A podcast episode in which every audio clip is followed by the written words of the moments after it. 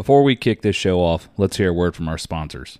Under Pressure Outdoors is brought to you in part by Hasmore Outdoor Products. Hasmore Outdoor Products manufactures quality replacement seats for a multitude of climber brands as well as a host of other products built with the hunter in mind. Take it from us. Your butt will thank you, and you'll be able to spend more hours in your stand. Hop over to their website by clicking on the link in the podcast description and order the tree stand trick out kit for your stand today, and you'll have everything you need to hunt longer and harder. Make sure you use code UPO15 at checkout to get 15% off your next order.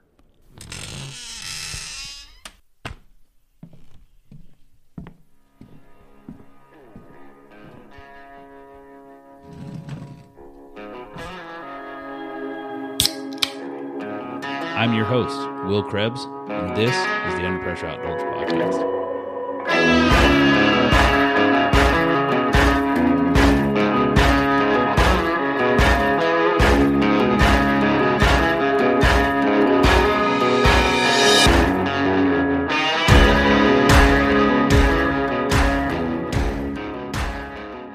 So, how many years you said you've been on there? Your first lease? 14, I think. Yeah. How, how long? 14 or 15. How long were you on that lease in Blakely? Close to ten years. So that was, it- it- Oh, so that was the lease we we like grew up on. yeah, I killed my first deer there. First So deer, first buck. We grew Fist- up. We at least yeah we yeah his fist bug. this one hanging over here on the wall. Yeah, I took the plaque off of it. we 'cause it uh, we at me so least much. we at least grew up in Blakely, Yeah. yeah, yeah, because we didn't whether move. it be there or down the street. we didn't move far after that lease went. No, but I do think I have more memories at the at the first Blakely lease than Oh, I'm sure. the second one. Oh, riding dang four wheelers all summer long across that 400 acres. Yeah, and watching. Oh, was it you or Al that crossed the creek? And the whole dang four went underwater after the beaver had dammed the it creek. was up. Larry. Larry. Just the handlebars were sticking out, and he drove the four across the creek. We've lost land on our lease. We've there was 300 acres that we used to have, and some of it was just absolutely fantastic that um we lost, and then there was there's other areas on our lease that used to be a lot better because the land next to it was fallow, and now it's all row crop, so all that bedding area is gone. So although we're still on the same, the original say 600 acres or the the, the main core has been there for 14 years. We actually it's been there longer than that because I didn't get on the lease originally. I was I was an add-on four or five years mm. in, but they've had it for a long time. But I knew know what it's like to lose a honey hole. like, oh, how am I going to make up that production? Right? Yeah, but I mean, this week we are talking about not just losing the honey hole, but losing the whole kit and caboodle. And it's something I was that, gonna say, I feel like this week is could be more about. uh Did y'all The get a picture downside- of the truck and the trailer? Yeah, oh yeah, Okay. yeah, yeah. I'll, I'll put it The up uh, the comes out. downside of leasing land, right? Because everybody's like, oh, well, you know, I like, oh, I only get to hunt public because I can't afford lease, but there's still a downside to leasing property. there's a lot of positives to it, man. It, you get all the well, you're on private land. It's you and whoever's on your lease. The only people that should be there, maybe minus the landowner. I know we've had leases where the landowner still regularly used his property. Yeah, uh, Sure. he was a real nice guy though. He was. But I, I've sat down. I don't want to sound too punitive. I've had conversations. A lot of guys tell me they can't afford a lease, and they're running two or three leases a month through their lip and dip. So it does come down to a certain amount of priority, right? I mean, I'm not saying it's easy and everything's got a cost, but you know, and I guess it depends on what you're looking for. If you want, I would say there's still more affordable leases than others. Like ours is, I don't know, what's the max amount of people you've ever, uh, other than that huge weird lease we got on at one point to just kind of fill the gap in one year. But I mean, what's the most amount of people you had on your lease one time, Dad? Mm-hmm. Your lease that you were in charge of, Oh, seven. but you and you knew all of them personally. No, No, I was say, not not right off the bat. No, I would but say, they I were feel like- friends of a friend, or Yeah. you know, Yeah. they were all there. Wasn't I would say I one feel year like I- most of my life, we we've pretty much had property wherever It was just a Yeah. real tight knit group of yeah. a few The- people. The, second year, third year I hunted in Georgia, I had there was quite a few people that that were not. I actually advertised in in the paper, and there were a bunch of people that came on that I didn't know. They were all from Eustis and Umatilla because they had lost some property yeah. and were looking for a place. But half those guys, only about two or three of them actually hunted the property. The rest of them were they found something else in the meantime and were hunting over in Alabama. So Them daggum people from Eustis and Umatilla, I tell Yeah, you what. tell you what. suckers. You know, one thing I mentioned can't about get away from them. our place that it's just a matter of time. Uh, Your part of hat's the, not much better than Briar's, you know. well, part of the reason, part of the reason we lost 250 acres is uh, it passed through a generation, and the guy wanted to log it. And though actually he went, they went and logged it. I think they logged hardwood out of it, but there wasn't a whole lot of big hardwood. Uh, the guy that kind of runs our lease, I, I drove past it. it. Right now, it looks awesome. Like all the bottoms are still there. There's a few pine trees and whatnot are standing up, standing on it. But once they knocked out all that scrub, you know, that's going to come back. That maybe not next year to be awesome or this year, but certainly within two years. Like unless they sell it to another fella or really go bananas and turn it into row crop, I'm really interested in trying to get that 250 back. But on the rest of our lease, man, the pine trees are big, tall, thick. Like pretty soon, if they don't start logging it, they're going to start losing them. So I think our lease is, unfortunately, I think our, our days are numbered, just just because of the, the value of the wood on it. Due for a trim, huh? Are we recording? Yeah, they haven't ever thinned it while we've been there. You know, I think that's one thing about having changed so many leases of we've hunted so much different property. Like we were in Blakely. We had some pine, but I feel like for the most part it was just big hardwood draws, bottoms. The reason we got lease in Blakely was because the guys that had it before us, the owner, come in there and clear cut. But when they clear cut, you know, they've got to leave 25 feet or 50 feet from running water. Mm. So all them draws had timber all down them, the creek bottom. And when I seen it and what I from what I had read, deer still use the same trails That's the even after it's even after it's clear cut, the deer still use the same trails. Plus, when they clear cut it, there's a whole lot more browse that's growing up. bingo. That's what I was talking about. Browse cover, and they come out of them bottoms. That was a great piece of property. You talking about the Yeah. piece right by the Kolomoki Mounds? Yeah, They had clear cut that? yeah. That's why we got the property because the guys before them had it when it, I seen it when it was. Where when the it heck was did they? timber. Where the heck did they clear cut? down where so I'm gonna assume Everything and from tell the me I was gonna say to tell the me if. I'm wrong. But if you drove down from camp and then rather than going right along the hardwoods, if you went Now- straight down and that road that had all Mm-hmm. those whoopties in it, that was all small stuff. Now I know what you're talking about. I got pictures Over- of you sitting standing up on a skidder when they were out. When your mom and I went out there and looked at it, you weren't. You were like five years old, Yeah. if even that. But if you went down and around and down by Yeah. the creek, that was all still big hardwoods. Yeah, up on the other side. Yeah. That was down around the tripod in the greenhouse and stuff Mm-hmm. like that. Yeah. Yep. Well, they even went over to where the planted pines were, as far as the planted pines. So when you left camp and you came down, you hit that first piece of agriculture. All of that back there, all the way to the creek, was cut, and all the way down to the north end of the property was cut. But they didn't. They didn't. They went on the other side of the creek and cut a little bit, but not much. You talk about like back behind the gut pile. Yeah. Yeah. But then probably two years or three years later, they came in the piece on the other side of the creek and cut every third row. They just went in, they thinned it. Yeah.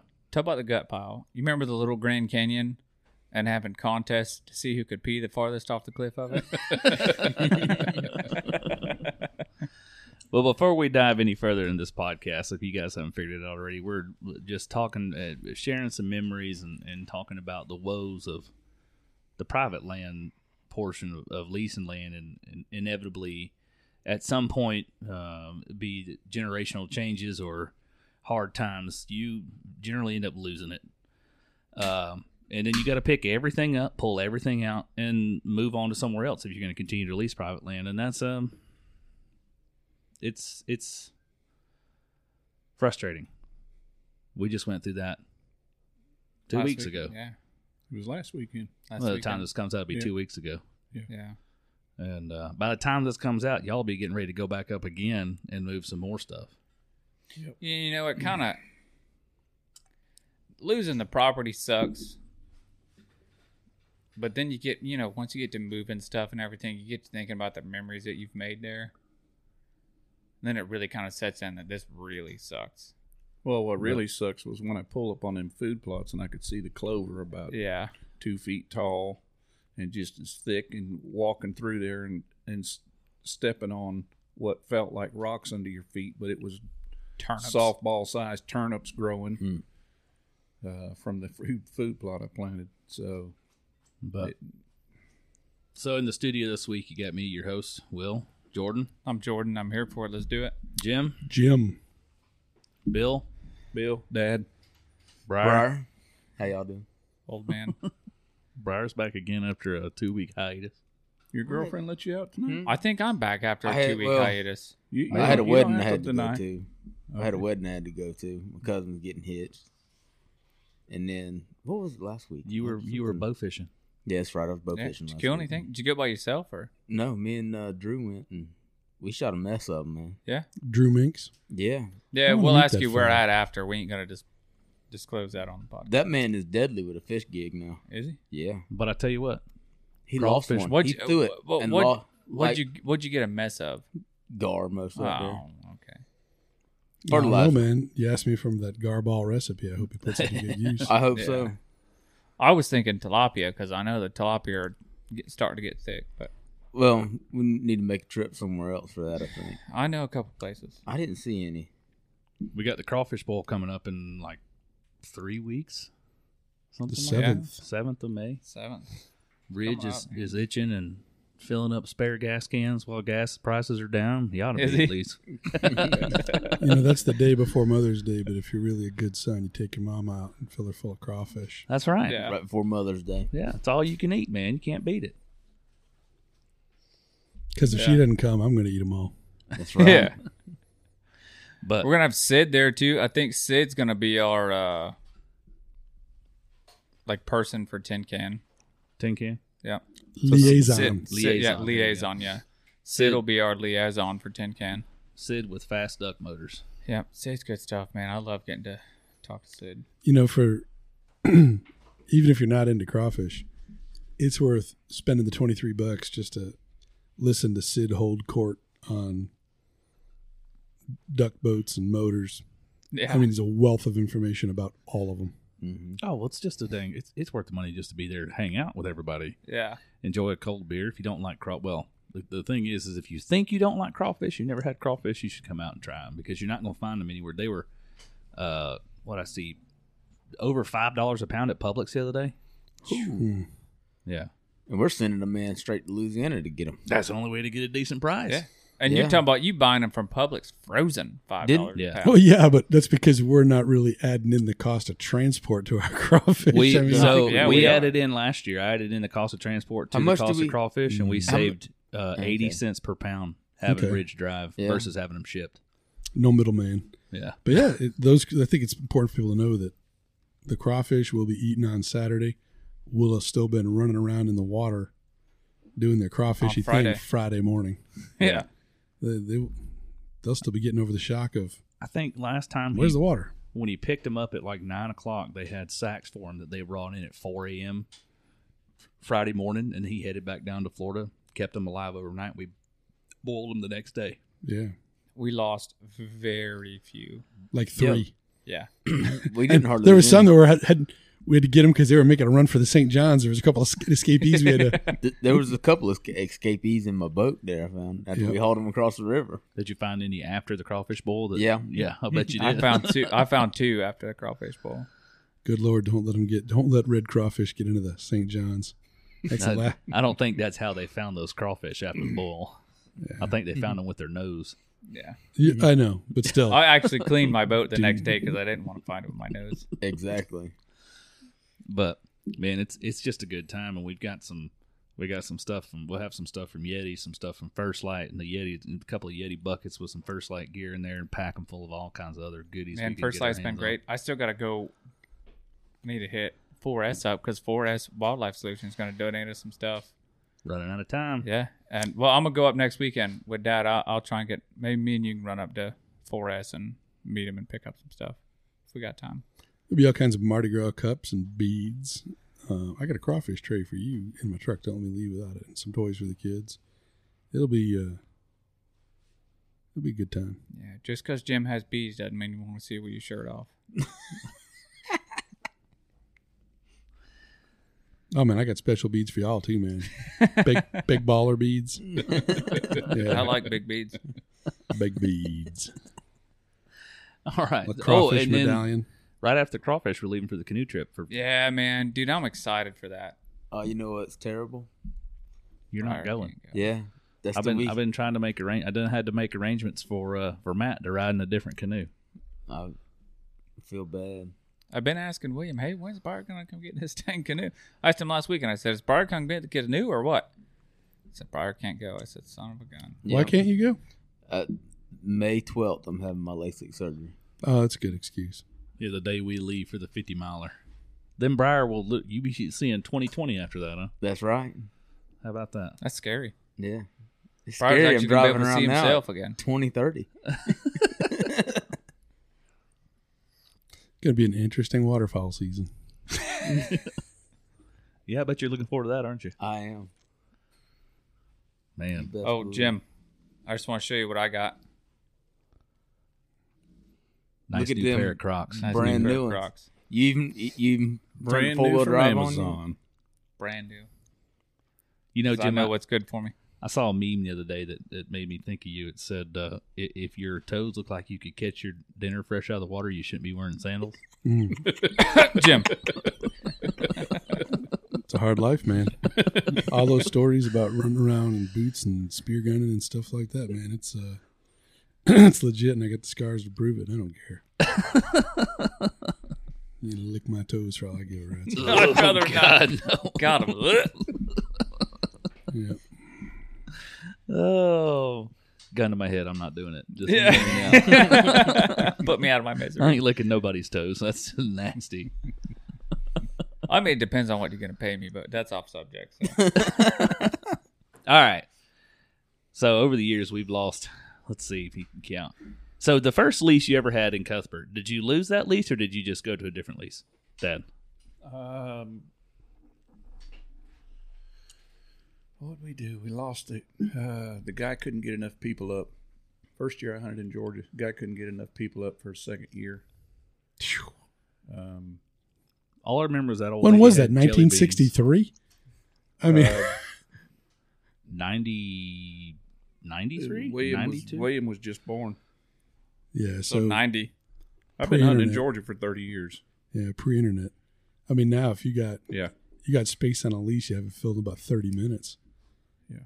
Like with someone you know too, right? Yeah. I found that ad in the Orlando Slantinal. Slantinal. For that lease in Cuthbert? Yeah, for the first lease I was on, and uh, then the second year, uh, when we lost that one, we found a lease uh, through United Telephone. At the time, had a little thing that they put out every week, and it had like a classifieds in the back of it, and it was a guy out of. Uh, hmm, I'm not sure what it was. Seaburn was his. Sebring. That's Sebring where was-. Sebring, Flo- the Sebring. He was out of Sebring, and uh, we hunted that lease for a year. And I was told that we hunted too hard. so Just because you came up there too often, or yeah, we hunted too hard. So then we found uh, another lease from the guy that we leased from the first time out of Georgia. It was uh, supposed to. I was told it was 500 acres, and uh, we leased that for uh, maybe two years, and found out that it was actually. I went to the timber company at the time. It was either Mead or Georgia Pacific, and the guy was to get some maps of the property. And I was looking at it and I could tell everything was in, in squares. And I said, How much is one of them squares? He says, 250 acres. And I was like, How much? Where's the rest? He says, 250 acres. I said, Hmm.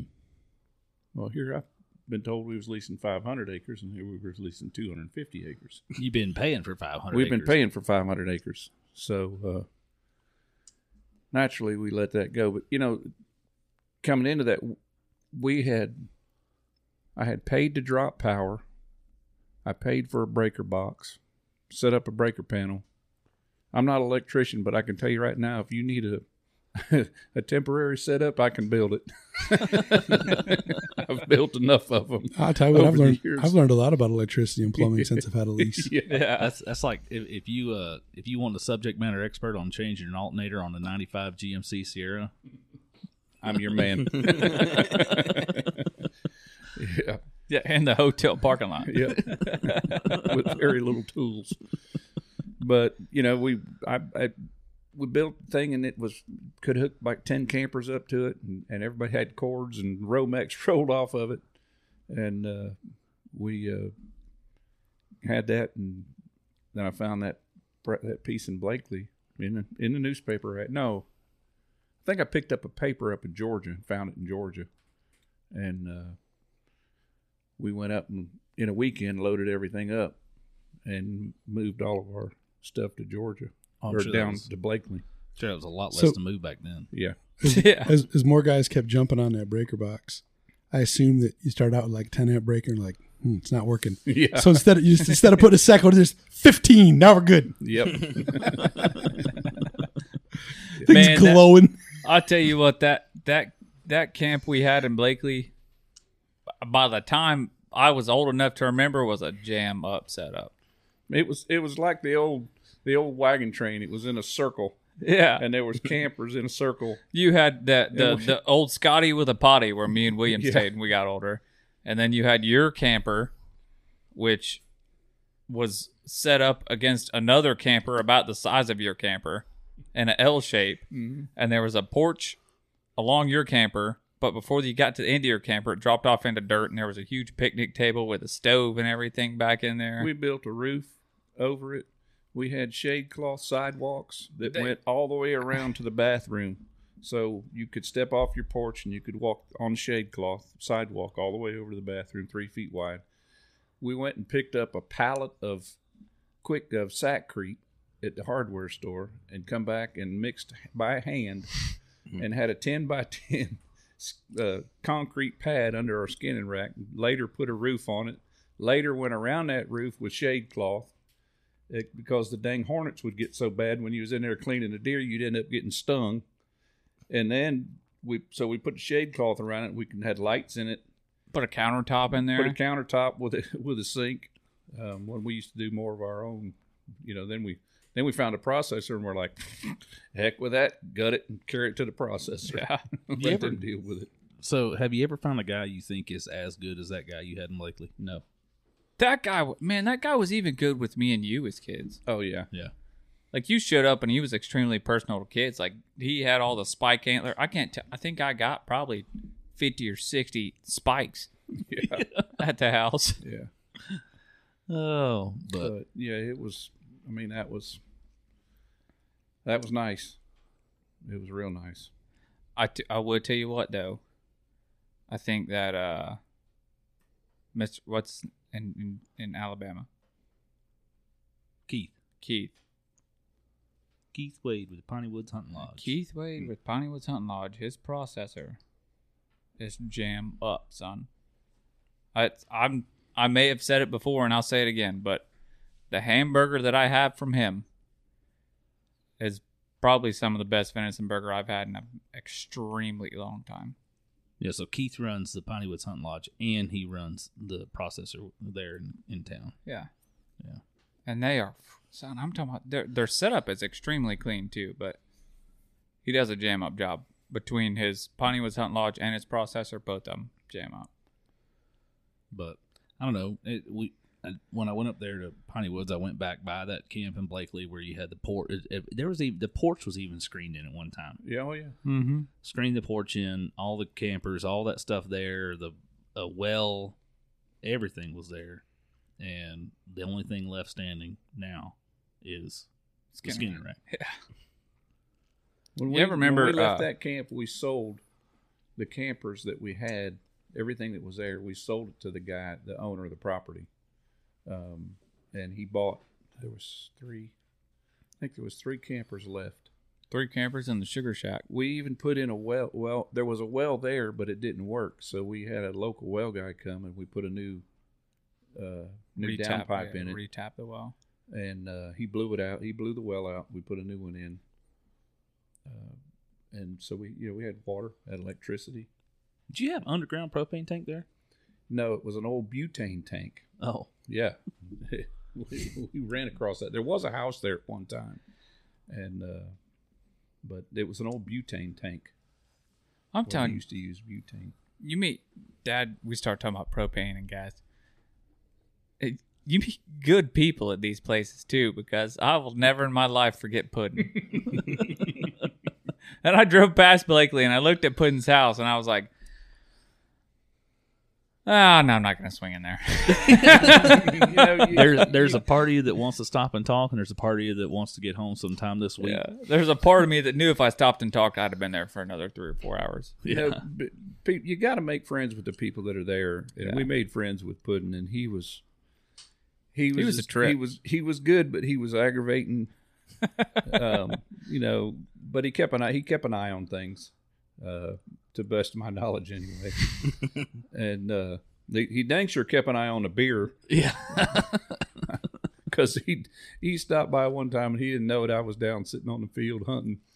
Um, I seen his truck pulled into camp and it pulled around. He stopped, and I'm looking across the field. No, I was five six hundred yards away, and I'm looking through my binoculars. I see him come walking out, opening up a beer, and I'm like, he swung in there just to get a cold beer. Got to pay the tax, Down man. the road he went. but you talk about some stories. Oh my gosh. Golly, that and cotton, man. Mm-hmm. uh, Mr. Cotton, and that's who whose property we ended up going in there after we lost that place and leasing the place that he had. Yeah, we we let that place go and moved down the street because we He says down the street, what we moved sixteenth of a mile. yeah bought a new camper. Well, an old camper made it new. New to you, camper? Yeah, Yeah, well, no, they they ripped everything out of the most of the stuff out of the inside of it, redid the inside of the camper. Yeah. The camper that me and you stayed in in Georgia. Yeah. Oh, that one had been redone before? Yeah. never Yeah. tagged or titled. neither one. Of the, excuse me. Neither one of the campers we had were ever tagged or titled. That's why we went from uh That's why we followed cut- him because it Yeah, had that's a why- tag on yeah. it. I remember yeah. that. plate chase vehicle. But and that's when we went. Uh, we went more portable. We bought a. It was a 18 by 30 foot long uh, canopy that you know the, with the silver canopy that you put over, you put together, and put that over the camper. So you had camper was covered, and you had a porch area out in front. And uh, that was a serious porch. dude, we that porch. We built that. It was nine feet wide, and almost as long as a camper. Well, at one point it was as long as a camper, but it was three by a true three by eight. and we had found uh, when they built uh, Reunion, the golf course out there, they used that pressure treated three by eights, eight by eights, and ten by tens for building retaining walls and boardwalks. And Al went out there because we had gas lines running through there. They had a pile of it that was probably, it was scrap pieces anywhere from three foot to five or six foot long. And they were just in a pile. And it was 20 feet tall, probably 50 feet, 60 feet long. And he asked guy, he said, What are y'all going to do? He said, Throw it away. He said, Throw it away. The guy said, Yeah. He said, Can I get some of it? He says, Yeah, get what you want. Man, we went out two or three days, four days, trailers, trucks, loaded them up, and carried all that stuff home. And then carried it to Georgia. I remember putting that thing together as a kid. Oh man, you Which couldn't time? drive a nail through Yeah. it. You could not drive a nail through it. You, You had to drill a hole and then Yeah. drive the nail. Yeah. and we laid we laid them. It was it was like a jigsaw puzzle. We laid all them timbers on the ground and leveled them out, and then laid the boards on top of it. But what was we there? Maybe You could have parked a semi trailer on and the thing. guy so I, I sent my money in for the lease. It was it was private property but it was managed through a timber company. And i sent the, sent him the money didn't know nothing and i got my check back. I'm like what the heck? We're not leasing this land again. And i'm like oh no. So i we got on the internet and found the guy's name and number that owned the property and, and he was ended up he was selling the property. And i was like oh crap so here we go again took all that porch down, loaded it on a trailer. We found another piece of property. This one was on the We didn't even set the the porch up at that one. no. We moved to the Stayed other side of year. seventy five. I can't. It was over near Douglas. Was it Brook? No, was it Brooks? No, no, no, it was near Douglas. Yeah. And uh, we just hunted there year. We pulled the trailer over. Uh, I that was can't- I- probably we didn't even put up. I don't think we put up the canopy. We No. ran power off a generator there. yeah, Yeah, I we would had just say generator. i- in in my life of leasing, that's probably the worst experience I've ever had leasing. Oh, it was terrible. Around It's Douglas. garbage. Yeah, Wow, you. I It mean, was a- it, it that's was, got it one of the greatest gun shops right What- there. there was just so many people there, man. Nobody knew anybody. I know I was still young, and my dad, me and my dad had found a good, was a seven point or eight point, I don't remember. and. I I had been hunting. I was still hunting with him, but I had been hunting it hard. Seen it a couple times, never been able to shoot it. And uh, one of the other lease guys, rather than you know, because when you're on a big lease like that, it's normally you you have a, a board where the leases are or where the stands are, and you ask somebody if you can hunt their stand Yeah. he put a climber up like right next to my ladder stand and shot the buck that I was after. Ouch. No, never asked me. He enough. wound the buck and never yeah, found it. Yeah, he wounded This it. was never found it. this was like a thousand acre club with like ten or fifteen people on it. Yeah. yeah. When you were uh, hunting near Douglas, did you ever get over to Ambrose? No, Never get over to. no, we only hunted there one year, so mm, okay. Great gun shop. in Then we went to uh, Cuthbert, moved Shellman. back Brooksville. Shellman, Brooksville. Brooksville. That's where. That's oh where yeah, that yeah, yeah, was. I guess actually- Frank's was technically Frank's was actually in, it was Brooks it was Brooksville. That was a which is jam-up before you get to Cuthbert, you go north on forty one, Mhm. and you go into Brooksville, and we hunted there for. And that was the same thing there. That property got cut. The guy didn't want the property no more because they were clear because they were clear cutting the timber. But we hunted there for two years before it got cut because Frank held the cut off. Yeah, the cut got held off a year. I, could, I think because Frank actually decided that he didn't want to cut it, but he'd already sold it, so he still had to. Yeah, the guy wanted twice what he give him, Yeah, and he just couldn't do it. Um, it was family land. It was a hundred and it's like 150. 150 acres, I think. Yeah. And it was That was it was jam in up. his family. And you know, I got to know Frank pretty good. He was he was he was a great guy, and, and he's the one to talk about when you you'd be sitting in a tree stand and you'd just see an orange vest walking. He walked it. He'd come out on walking on the weekends. He just walked the road and turn around and walk back. I think we even got to the point to where Frank would ask us if we were hunting, like what stands we were hunting, and Frank wouldn't walk yeah, near those stands. So you actually had a guy out there driving them for you. Oh yeah, yeah. That's actually not a bad But thing. Frank was, I mean, you want to talk about this? This old man was just He was a pharmacist. jam up. Yeah, he was a pharmacist, but he was the nicest man you'd ever meet in your life. He had a huge. He didn't do it so much towards the end of the time that we leased the property. He had a beautiful garden every year. But man, he Well- had a massive garden, and So- he would let us pick what we wanted out of it. I'm talking about he grew watermelons. You could take three basketballs and put them together, and that was the size of that watermelon. Mm-hmm. I mean, he grew what that one he mm. grew one year was like a 95 pound watermelon. sunflowers the size of, of paper plates. Uh, if bigger, probably bigger than a paper plate. The center of the sunflower is about as big as a paper plate. yeah, And uh, that man knew how to grow a garden. he could grow a garden. so you shot a lot of deer around there, I assume. We killed a few. yeah.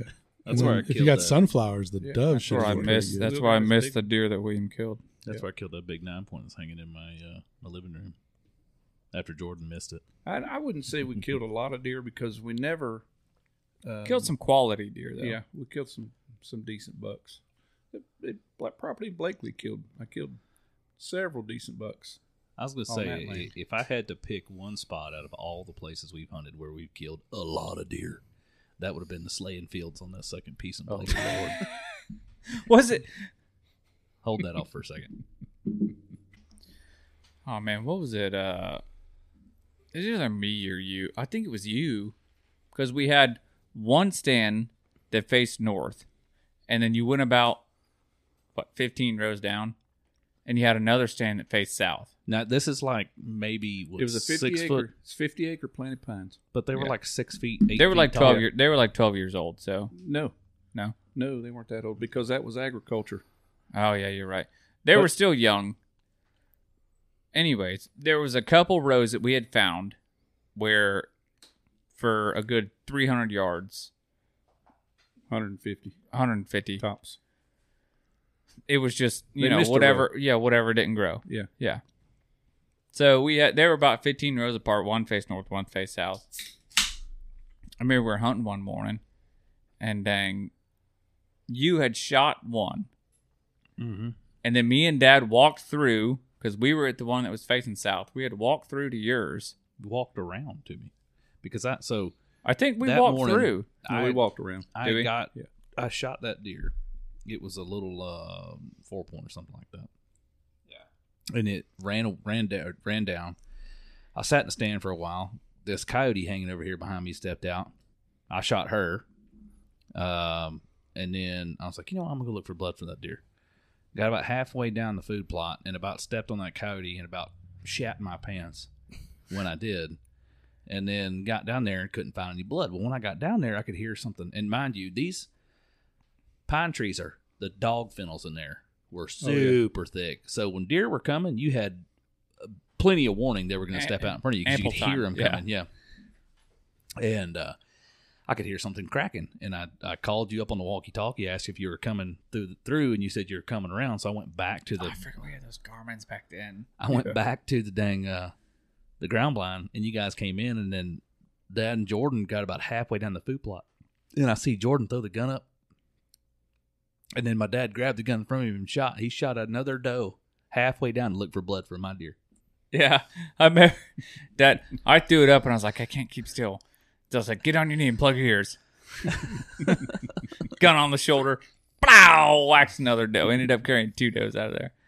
That four man, doe. yeah, we whacked. Man, we whacked some deer out of there. Well, the better the better one is when you and I were in there. And you gave me a 30-30. Wasn't sighted in. It was sighted in. No, the hell it was keep not. That gun sighted. That in. no, you could. Yeah, you couldn't keep that gun sighted in. you would sight it in, and then it would just come unsighted by itself. Because I shot like five times, and then finally hit it at the very end of the food plot, and only managed to hit it in the front leg. That thing came running straight down that food plot toward us, and I'm like, "Nope, we ain't blood trailing." I threw up and shot it right in the middle of the chest, and it dropped.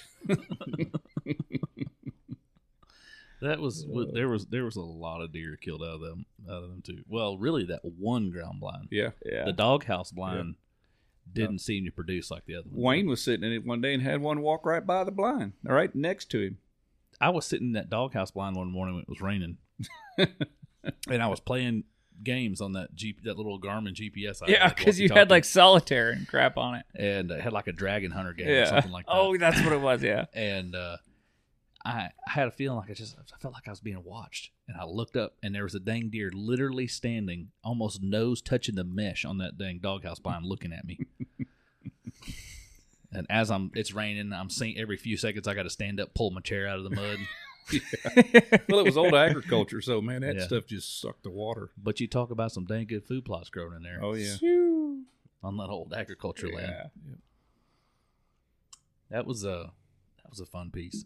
You had that was broke up on two pieces, so you had to if, if you wanted to hunt the other it was a hundred acres on two two different spots, something like that. It was like hundred acres in one, two hundred in another, and then we picked up that fifty acres. Yeah, And uh, Oh yeah, that 50 acres was just like just the back of those pines. Yeah. yeah. Yeah. So you had to get on the four wheeler but dude, and drive down the road when it's thirty degrees. Listen, it, it may not have been as tall as it was as I thought when I was a kid, but you remember like re erecting that The fire tower. the fire tower Oh on my on the second Blake lease. yeah, Dude, I hunted that thing with Al so many times. I used to just sleep in the bottom of it. and Al would. I can't tell you how many times like I woke up. Wow! And I'm like, what happened? That was a that was a full four by eight sheet of plywood, wasn't it? Oh yeah. Yeah, that was a. But how tall was that thing? Because as a kid, I felt like it was like 60 feet tall. It was it was every bit of sixteen to twenty. Yep, That suckered up there. Oh yeah. Yeah. And it was, I mean, He it was built anchored. he built it and put it up himself Dang. Hmm. with a rope and a four wheeler. Good lord. that was a nasty stand. And I remember taking at the second big lease. I remember seeing Dad take that. I mean, again, as a kid, I felt like it was a thousand yard shot. But I don't know how on that deer that you took from oh yeah, that was I from had, the quad pod I had gotten across back the from- gully. I'd gotten back from being out in Colorado hunting, shooting four hundred yards, three hundred yards, and I seen that deer. We seen the deer step out, could see the horns Yeah. without binoculars. Oh, how was- far? it how was, far uh, you think it was though? Honestly, Easily three hundred. It was. It turned out to be a real nice ten point. Go ahead. Yeah. yeah. I, that deer stepped out and I shot across. It was it was down a ravine, up the other side, and out into the food into the food plot. The bad thing was there was a stand that wasn't fifty yards away from where that deer was standing, that there was nobody hunting in, and uh, I said, "I'm shooting," and I shot, and that thing took off. I swear to you though, when he shot, there was not a doubt in my mind that he killed it because I had I don't I had a gun at the time, but I wasn't shooting. But I remember looking over there I hit and it. seeing that that deer. I swear to you, its hind legs. I mean, it it had to be completely. Yeah, it horizontal. kicked. It. I mean, it was straight. It it looked like the dang thing did a front flip. Found blood. Found a piece of bone.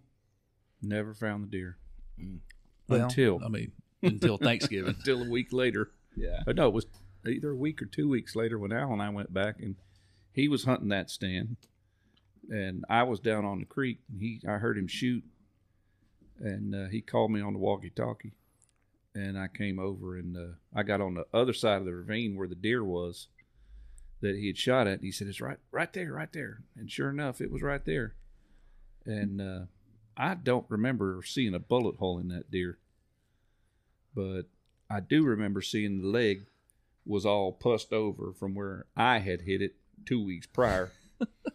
and I'm pretty sure when he shot it, I think that just the percussion of that 300 Win Mag across that thing is what put that deer down.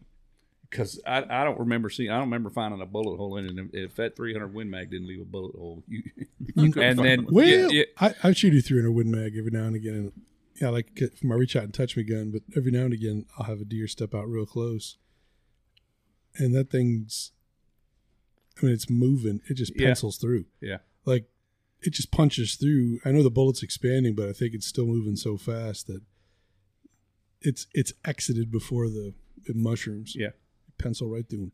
And My buddy, sorry, I was gonna. My buddy Jason was shooting. Um, I don't. I don't want to. I'm not gonna blaspheme any ammunition, but there's one particular brand. He'd shoot a deer. It would drop it like a ton of bricks. You could run your hands all over that thing, and we'd never find a drop of blood. You'd open up. You'd open up the cavity, you know, to butcher it, and it would, all the innards were just jelly. Yeah. But man, if he shot something and it, it, it wasn't a lethal shot, gone. You'd get a couple little dinky trickles. Yep. Never Dude, see I- it again. And I tell you what, I don't know if it's just been my shot or ammunition in the past three years, but I, I haven't shot a deer in the past three years. That's 90 per, 99.9% of them have dropped in their tracks. But I had that one buck. That's a buck that's hanging at my house. And he ran what? 15 yards? Maybe. maybe. But other, it's that dang. What I can't remember who makes that silver tip. It's a s- Winchester. a s- Winchester. Winchester, Winchester silver tip, silver silver, tip. casing. Yep. Dude, those things are lethal. Yep. Uh, everybody's gonna laugh. Remington Core-Lokt, Nope, I ain't laughing. That's what I shoot. dead, le- just I won't. lead deadly. I won't. Yeah. I won't touch him with a ten foot pole anymore. But listen, I've had. You I've aren't- had- can't shoot That's all I shoot out of my 30 out six. That's so. That's what I shot for the longest time. But I've had too many failures to fire and rounds that uh, didn't go off like they should have and stuff like that out of Remington ammunition across different um, dang calibers and stuff like that. I won't touch Remington What's, ammunition. what's that anymore. sticker say over there on the refrigerator? Blame it on the blame, Blame the missing on the gun. Yeah. I don't know. I've, I've, I don't think I've ever had a misfire. uh, There is, squib uh, load or I've nothing. never had a misfire. While we're on the subject of the second Blakely lease, there's a story that I'll never, ever, ever, ever let Dad live down because he took a deer from me. right? That's not that's, that's the first time you had a deer taken from you, wasn't it? Not no, the last it's not. though. Yeah. He And uh, took one I from had me too, but that's a different story. I That had was on told the, him. the first Blakely lease. I had told him. I said, we got in the stand. I looked out the side. And what we had been stapling up a bunch of screen. Yeah, Yeah. brought my trusty stapler with me. Yeah. And uh, I had told dad after we'd finished, before we even stapled up screen, I said, listen, there's a deer trail over there. And if we'll get down and cut that limb, I guarantee if one steps out there, I said, I, I, I'm not going to be able to shoot a deer if it steps out right there. no, no, no, no, no, no. It'll be all right. Whatever. So we staples up screen. We t- continue the hunt. And uh, partway through the hunt, nice, beautiful eight point. Or is it a nine point? It's an it eight point. It was an eight point. Beautiful eight point. Steps out right there. You know what's in the way of me shooting it? That limb. You know, and I still I still say to this day I'm very thankful he didn't trim that limb because I hunted that stand for four or five days. before Yeah. he killed that deer and didn't see a daggone thing. And Al hunted it for four or five days before Yeah. that. Somebody had seen that deer before to be hunting it as much as they were. Uh, That's why we went to it. yeah, He Al for Al to hunt a stand that long, he seen something and didn't tell nobody. yeah. Yeah. So he stepped out, and me and Dad. Love you, buddy. Oh, yeah. Al, if you listen, we still love you. I'll s- I'll send him this episode. Get him to listen to it. Yeah.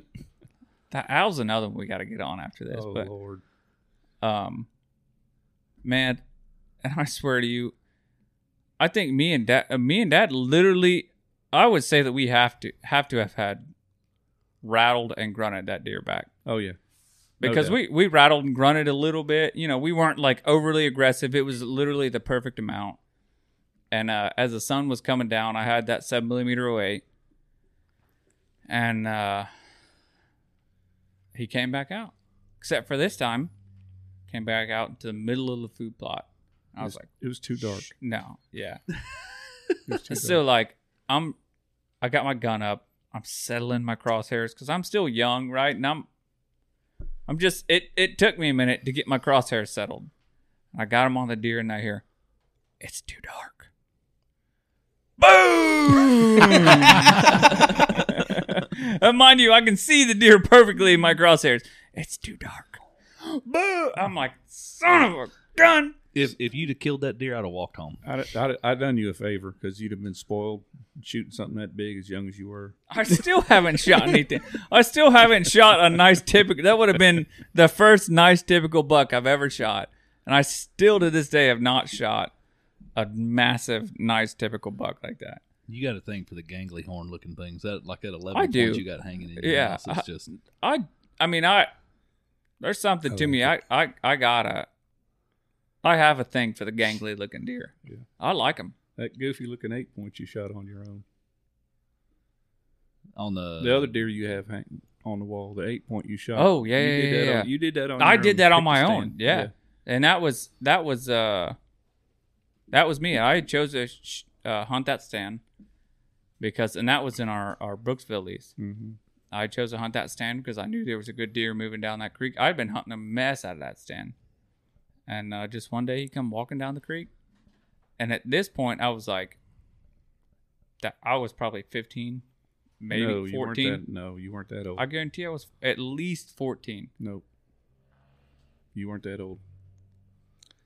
On our lease. We'll look it up later, but uh. oh, sorry. Go ahead. and he had just come down. I mean, literally, I heard ch- ch- like sloshing in the creek. And it was early.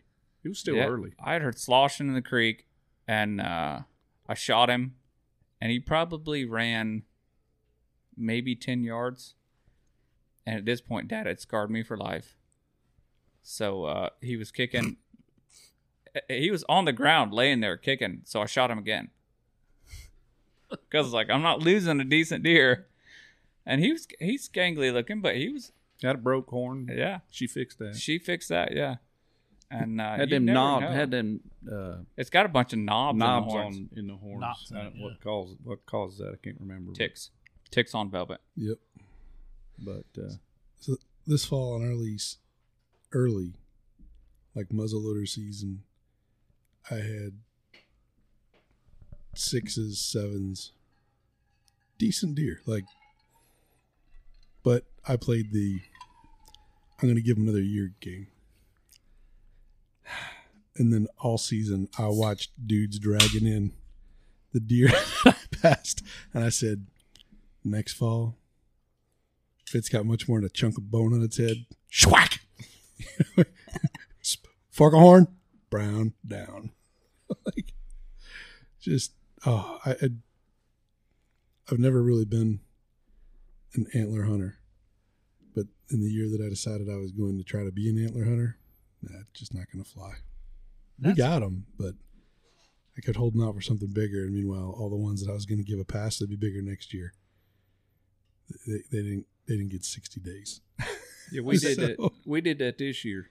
Let some walk that that yeah they'll be should be nicer next year, and you said, no see what happens. We lost the property. That's another thing Hey, you know about yeah. you know we've we've everywhere we've hunted we've tried to manage to a point. You you know when you've got a small piece of property like that and you're the only person the only group trying to manage around you and you don't know what's going on around you and you can't really unless you're good friends with the people that have the land around you and you you can't control what anybody else is doing you can only do what you what what do your part to I don't even know if managing is the right word for it. Um, you know, we're letting smaller bucks walk.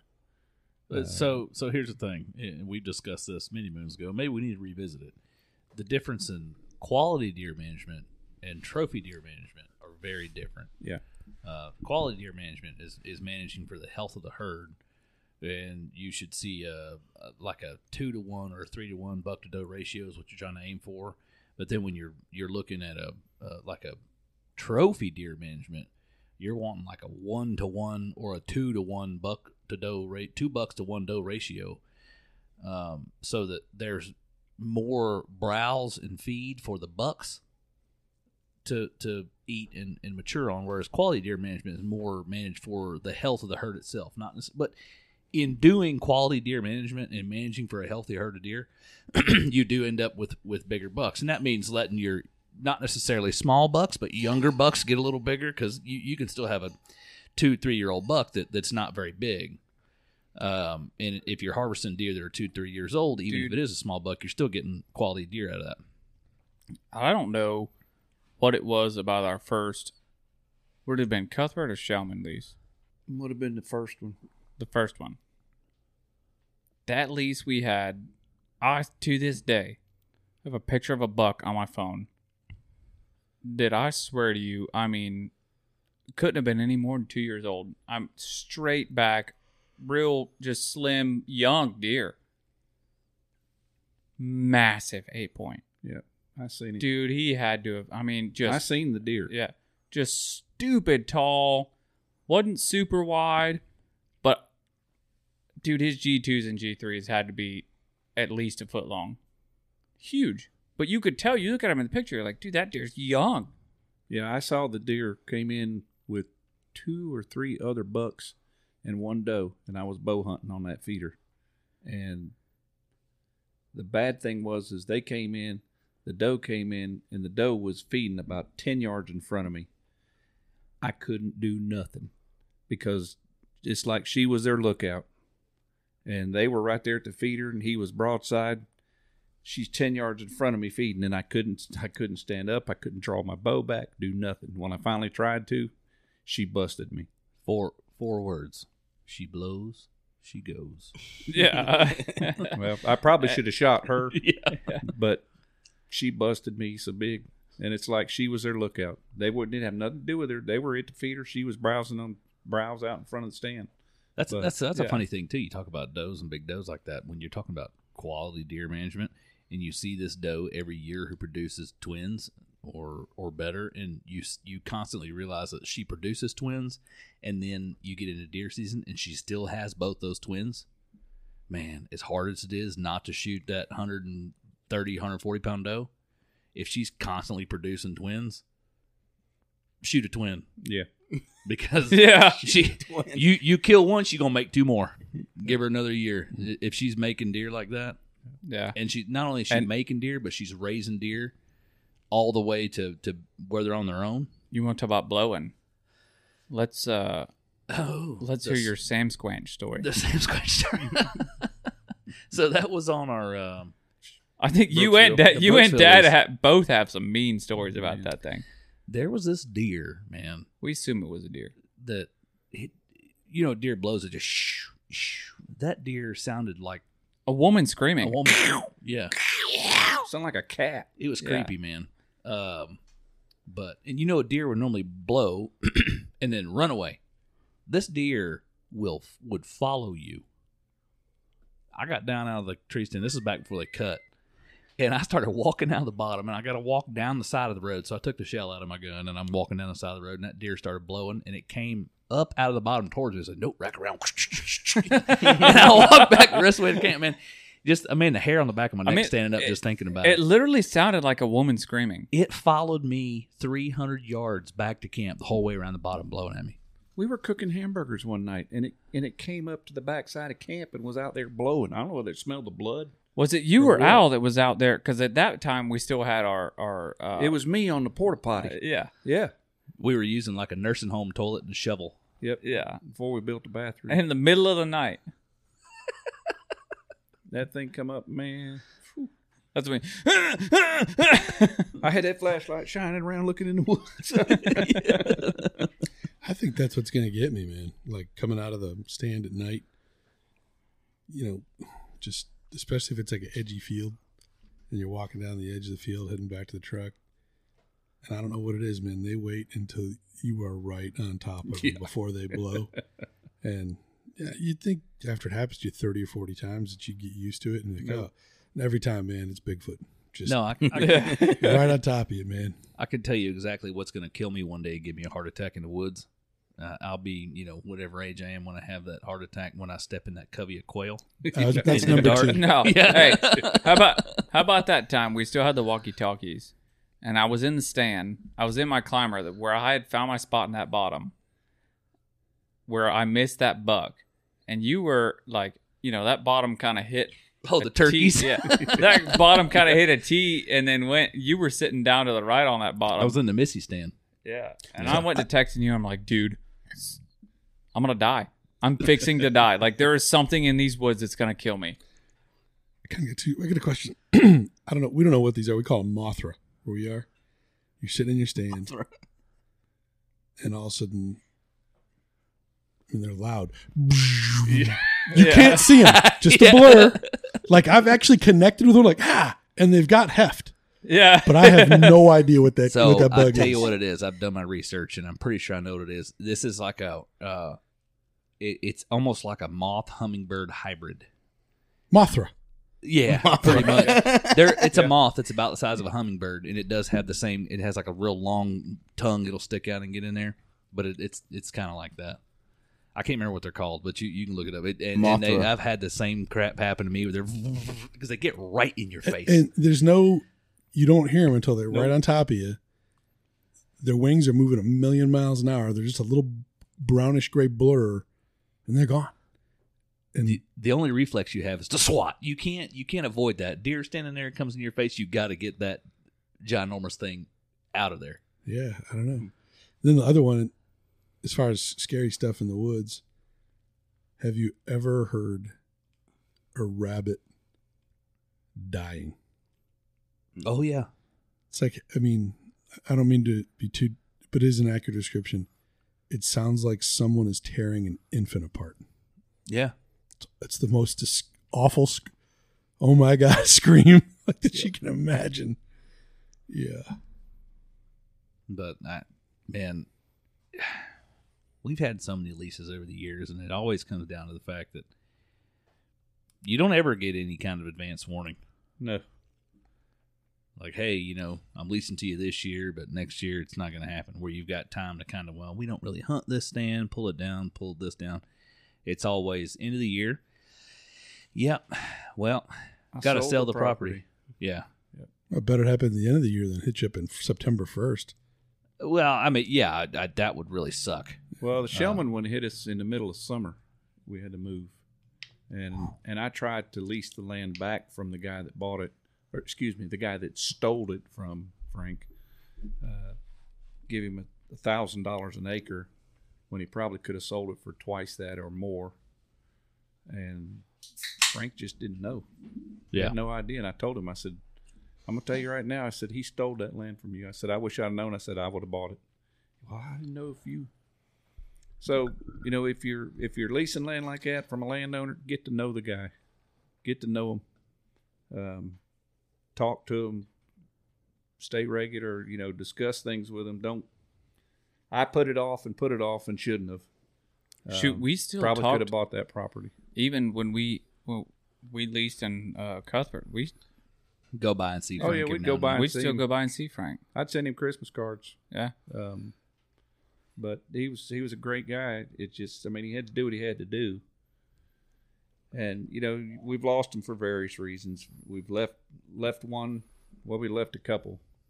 Um, hunted too hard. Found out we were getting Shaq. jacked around. Um, the, the Blakely lease, uh, it was just that guy went up on us every year. He'd go up, and it wasn't no ten cents here; it was fifty cents, then a dollar an acre, and it just, you know, Because that's what your neighbors are paying up there. It's it's crazy now. well, and this guy never worked a day in his life. It was family. It was family money, family property, um, and uh, he's hanging out down in Panama City playing golf. Um, but then we moved from there. Got Shellman. Property got sold. Then we moved over to the other one, and Cuthbert or Shellman or whatever. you that was more call it. Shellman than Blake. It was Yeah. from Brooksville to Shellman, and then Shellman that just was a bad deal all around. Um, I didn't. That's probably the worst year that I ever had hunting. Uh, just wasn't fun. Um, The way the property was being managed, it was. I feel like the reason we really eventually left that lease though was when Matthew hit, Oh yeah, and that the thing property got yeah, destroyed. That thing was mainly planted pines, and you want to talk about a piece of property ruined? These were big There was- yeah. that were ready to be harvested. 80, 80 to eighty-five percent of those planted pines were on the ground. Yep. uprooted. And Not this was like yeah, Yeah. You know, people don't. I don't know if everybody knows, but when the, when that hurricane came through, you you know you could you can drive down I ten and see right where it crossed, and the pine trees pine trees normally get a tap root, and those pine trees you see on I ten that grew in the sand had tap roots. So those trees were snapped off twenty feet tall, I guess somewhere in that area. Yeah. The tops were snapped out of them because they grew in the sand. They had roots. The trees that grew in the clay, big pine trees, but they didn't have the tap roots because they couldn't. Taproot can't get down through that hard clay. Still a, a healthy tree, a big tree, but it just the root had a, had a big root ball. So those trees got laid completely over. So you got a big root ball, and when that when that went through there, man, you couldn't even maneuver through. You, I, I, I had to leave stands because we couldn't get to them. Um, we had to go out there with a chainsaw to get to be able to get down the road. Um, it just destroyed that place. I don't think. Let's see. I, Y'all I- hunted there. I when y'all hunted there, I was in Kentucky, so I was up there hunting them big deer. Yeah. you hunted it once or You, twice. yeah, you came Yeah, I over did. from Stewart a Uh, couple times. You, you, um, it was in between your move. Well, we actually came down from Kentucky one time. Yeah. Me Yeah. Yeah. and Charlie and Tristan over the summer oh and yeah, shot yeah, pigs yeah, yeah. Went pig hunting. Uh, with a thermal. Um, and then I came over one time when I was at Stewart and shot. Well, I came over a couple times when I was at Stewart. One time I shot a doe. Yeah. Yeah. It was the same weekend Mike shot that buck. That was a that was the start of my years of killing deer only in the last weekend of deer season. because ever since I shot that doe, the Saturday afternoon before the last day of deer season. Every year since then, I've only killed deer. Well, that's not true. That's not true. We had when I had COVID. Me and you went up and had COVID. We quarantined the hunting camp together. I shot a deer in the That middle was that was a rough week. yeah, so terrible. Ten Uh, days off with pay, asymptomatic COVID. Yeah. Let's go to the deer woods. That's I mean, what better place to quarantine? You're out there by yourself. You're not around people. Yeah.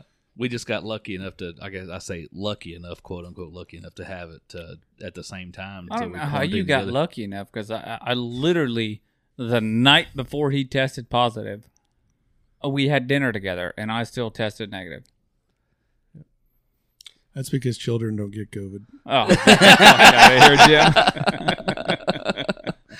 He's got you there, bud. I've still yet to have it. But No, the- you know, but That I know back, of. You know, you lose you lose land, but like I said, try to get to know the people. If you're leasing private land, timber company land, there's not a whole lot you can do about it. Will you've had your your run-ins with timber company land?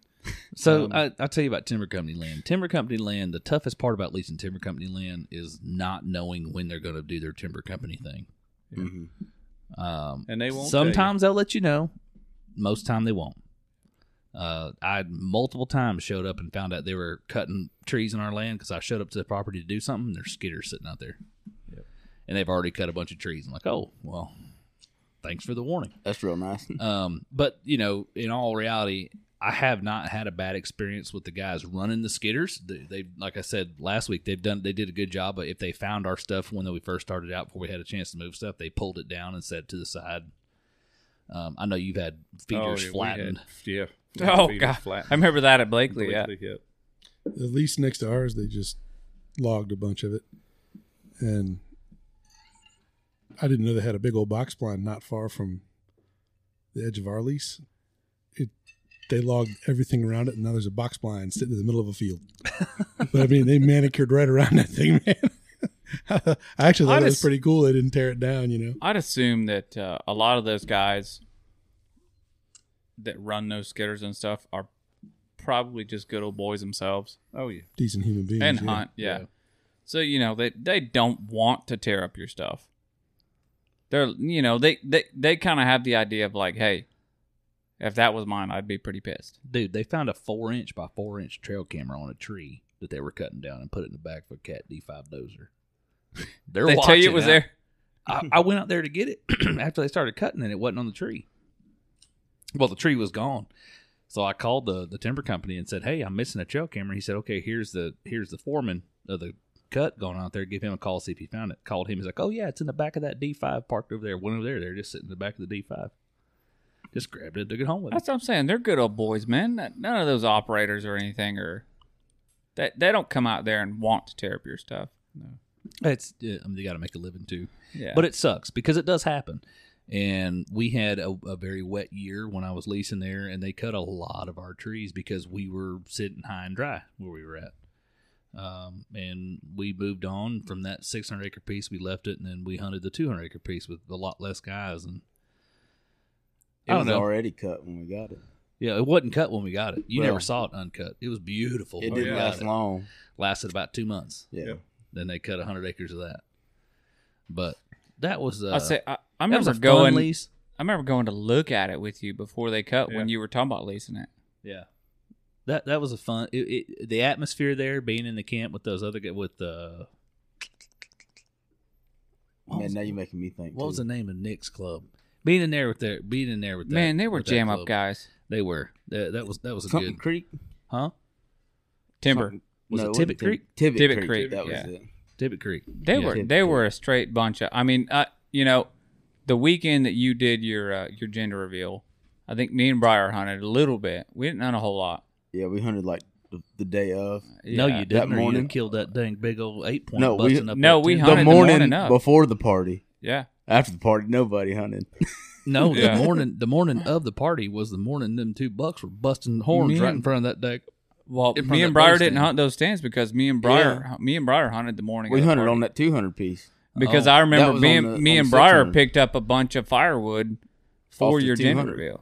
Oh, but, But uh, it was still. I remember even it was either that morning or the it had to be that morning. It wasn't the morning after because we had gotten way too obliterated hunting the morning after. But yeah.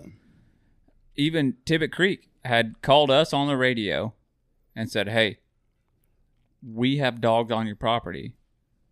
Can we come get them?" Yeah. And we said, "Yeah." And even before that, they were like, "Hey," because both me and Briar had those same radios, and uh, they were like, "Hey, dog coming your way, running, running deer your way, run, running deer your way." That was that was until Till they hit the property line. That was probably the most entertaining. It did. Yeah. That deer literally, you could hear the dogs running Oh, down the property line. Running right parallel with I can't tell you how many times that happened. That was probably the most inter- interesting or entertaining thing about that lease was sitting there listening on that radio. Those guys run the dogs. Mm. The old Yeah. Bubba Turtle. Yeah. Uh, all, all their nicknames for everybody Yeah. and making fun of each And, other. then, and then what was it they were talking about? And they were like calling all the, the nicknames and everything. And then they go, "What's that? So and so? What's that dog's name?" And he goes, "Jeff." yeah. fell out, I about fell out of the tree stand. but you're right. Every time the dogs would turn, they'd come across the radio. Reedy Branch, Reedy Branch, some dogs are headed your way. And then they'd hit the property line and parallel the property line, Mm-hmm. follow right around it. Yeah, the old But Reedy them Branch guys- Club. Even camping with them, man. Uh, when you had your camper there, and I spent what one weekend there with y'all, one or two weekends there with y'all at that camp. Me, me and you went up and duck hunted. That's right. AJ that one time. That's what happened. And, and they we were jam up guys, man. We, me and you, like showed up, and they literally didn't even question. They're like, "Hey, dinner's over here. Eat Yeah. it. Come on, hang out by the smudge pot with us. Like, Mhm. have a good time while you're here." It wouldn't even. They didn't even know who I was. I mean, they knew who Briar was. They didn't even know who I was. But it was I like, think- "Hey, And we were in your truck, weren't we? yeah." Yeah. Interesting camp. Briar, tell us about your you you've had Briar's had the Florida lease experience. Yeah, that was well. I mean, it was a great place, and the guy that owned it was there uh, all the time. Like he was there every weekend. He was a chiropractor, and my grandpa leased it for me and my cousin for years. And then finally, you know, as we got older, he stopped because we were all doing other things or whatever. And um, by the time me and one of my cousins got old enough to try to lease it, they had three guys hunting it. They wanted I don't know how much. It was way more than I wanted to pay, and we couldn't even hunt the whole property. So we kind of just pretty much lost it. I hunted deer out there with you a couple times. I'll say I remember thought- going out there with you a couple with times. you, uh, I did. I, I know you went on a couple you. dove hunts. I did deer hunt with you once or twice. Uh, went out there, wandered around trying to shoot some pigs, Yeah, and dove hunted it. Uh, It was- once or twice. Your cousin about We had a- hit me with a daggum wood duck yeah, because you had to switch in the evening. You had to switch from uh, shooting lead shot to steel because the Yeah. ducks come flying in. the, over duck, the, the wood ducks was flying over. Yeah, I Come- tell you what, they- one they're of, coming off St. John's. one of the coolest, I would say, Florida hunting experiences I've ever had in my life is I had a friend. I was still in high school that uh, had access to one acre in the middle of Seminole Forest. Oh. smack dab. So you remember where we shot those doves? Seminole or So, no, Seminole. Yeah. Okay. Seminole. Well, you know where I'm talking about, but yeah. so where we shot those doves, if you went down probably past that food plot, I'd it's, say it's back near the the big screened in camp. yeah. Yeah. If you went past if that field where we shot at those doves, if you went probably another sixteenth to a quarter of a mile, there's one acre on the right side of that road, and we used to go back in there. We'd get out of school at, you know, I had co-op at that time, so I'd get out of school at ten o'clock. We'd load up in his jeep, straight to that one acre. And man, it was just we saw I don't know what it was about that property, but you saw an absolute ass load of does. And why we never shot does out there, I don't know why. Because Because most we, of the time it's not legal. in well, we Florida, archery hunted. Oh well. yeah. Oh, Yeah, we were always archery hunting. It was never. I I, I may have I hunted out there with a rifle sometimes, but most of the time we were out there archery Yeah, but you you can't kill a doe after during arch. Yeah, I know Yeah. during archery season, but it it was most of the time when we had time to go out there because I also I had co op because I I had a, a job. So when we had the most time to go out there was during archery season. And I honestly couldn't tell you why we didn't shoot the does. We were there in archery, but there was a boatload of does out there. So when we, when we were in Georgia, one of the deer, one of the few deer I killed, well, the only deer I killed in southeast Georgia, I shot uh, behind my buddy's house in his subdivision. They all had three Sound like you're sound like you were hunting with Jim. yeah, right. I'll tell you what, man. If it was season right now, I'd be laying them down. I got like six and seven of them running through my yard every night. they all had three quarter acre lots, but only maybe a tenth of an acre of it was developable. So he lived in a cul-de-sac, and he had permission from all of his neighbors in that cul-de-sac to hunt on their property behind them. And he says, "Well, if you want to kill a deer, come hunt behind the house." I said, "Okay." So I drive out there, and he said, "Bring bring your rubber boots." So I brought my waterproof boots, which were ankle high. And uh, he says, "Did you bring rubber boots?" So these are waterproof. He said, "Oh, those aren't going to cut it." like hip waders. I said, "What do you mean?" He's like, mm, "What size shoe do you wear?" I said, 11 and a half, 12. He said, mm, "Can you fit an 11?" I said, "If I have to." He went inside and grabbed some like knee-high rubber boots, and I still went over those suckers walking through the water to get back. In. It was all swamp behind his house. That's why they couldn't develop it. But I shot a doe. I was sitting in the dang ladder stand, shot a doe with my 6.5 Creedmoor, and uh, it was funny because I had no idea where he was. And little did I know he wasn't but maybe 50 yards from me. And he texts me, There's a doe coming up on your right hand side. And I, as soon as I read that text, I looked to my right and I see her standing there. I said, Oh, crap. She took off running. And I said, Oh, shit. Text him. I said, Hey, did you see where that doe went? Because she's going to be real hard to blood trail in the water. He says, Oh, yeah, no, she's dead right here in front of me on this island. she went 30 yards and literally died right in front of him. But dragging a deer through water, I give that a 10 out of 10. Yep, I take it she floated. Yeah, they float. they do. Yeah. Way easier than dragging them across dry land. First time I ever had to use a dog to recover one. Um, they chased it into a bottom in December, flooded pine bottom, and I walked out. And I was either it was either knee deep, and then I was chest deep. The knee deep, the chest deep, as you went through where the old tree rows used to be, and the dogs. The deer would the dogs would be chasing the deer. The deer would get to some place where it could stand. Then the dogs could stand. They would grab the deer. The deer would fight its way back into the water, and the dogs let go and they'd chase it. So, as I walked up on this buck, it as it swam by, I literally waded out and just grabbed it by the antler, and it, I tried to drown it, except it didn't want to be drowned. Yeah, so how'd that work out for you? Damn near broke my wrist. It kept, you know, it kept taking its forebutt, smashing my wrist. So uh, eventually, I did muzzle stuff it, and then dragged it out. But while all the adrenaline was going, I didn't realize how cold I was. But when I was got it back out of the water and, and was trying to drag it back out to my truck, all of a sudden my hand stopped working. Like I couldn't hold on. and then I started really shaking bad. Yeah, man, walking out of like 40 degree water for 10 minutes is not advisable. I was Yeah, ask pumped Pryor up to get that. that. deer though. I was, I was having help fun me, at the moment. help me, help me. Oh, that was cold. I hunted Rock Springs Run on the private land that out that is out there in the middle of Rock Springs. Oh, that's where I shot that bobcat. and uh, was out there bow hunting with Brian. And shot a it was like a seven point, just a small. I mean, it's a, a small Florida seven point, not. And it took off, and we blood trailed it, blood trailed it, went across another road. Well, he calls up his buddy with a dog. He comes out there with a dog, and I don't know how far we trailed that dog, that that deer with that dog, but we finally found it. Let's say if I remember correctly, you didn't get home till like 1 a.m. or later. but yeah, we it was it was probably one or two in the morning before we found it. And when we found it, we're like, crap, where are we? we were way off of that private property on Rock Springs out there. That was a jam up little piece of property. I mean, there there were some decent bucks on that. Uh, there's still some decent bucks out there, I'm sure.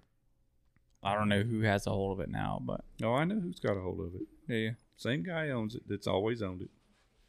Are we all putting in for Rock Springs again this fall? Will you gonna put bring me as a guest again? Yeah, I am going to put in for it, but uh, I think I'm going to go by myself this year, Jim.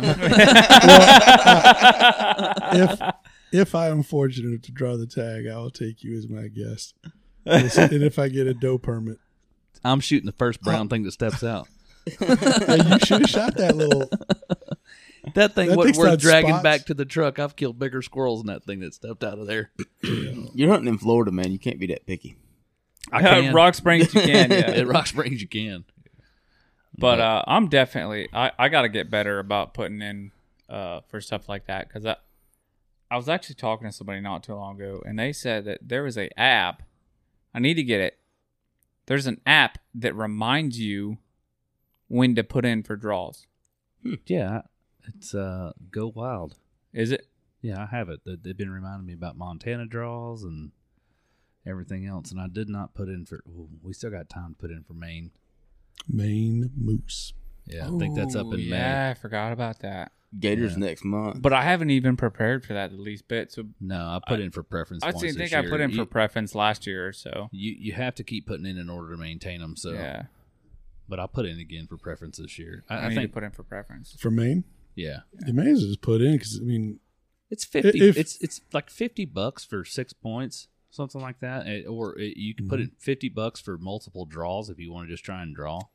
yeah, you can. But if the thing is, especially if you're a Floridian, unless you want to pay an absolute just ginormous fortune, you're gonna need buddies. And I think Yeah. I've already talked about this in the podcast that you're moose hunting while you're while you're grouse hunting. You just you're driving around all those semi-developed roads and two tracks, you know, hoping to get a glimpse of a moose, and then you're going to get on the moose hunt. But in the meanwhile, whether guys have tags or not, there's plenty to hunt up there between the the hares, the grouse.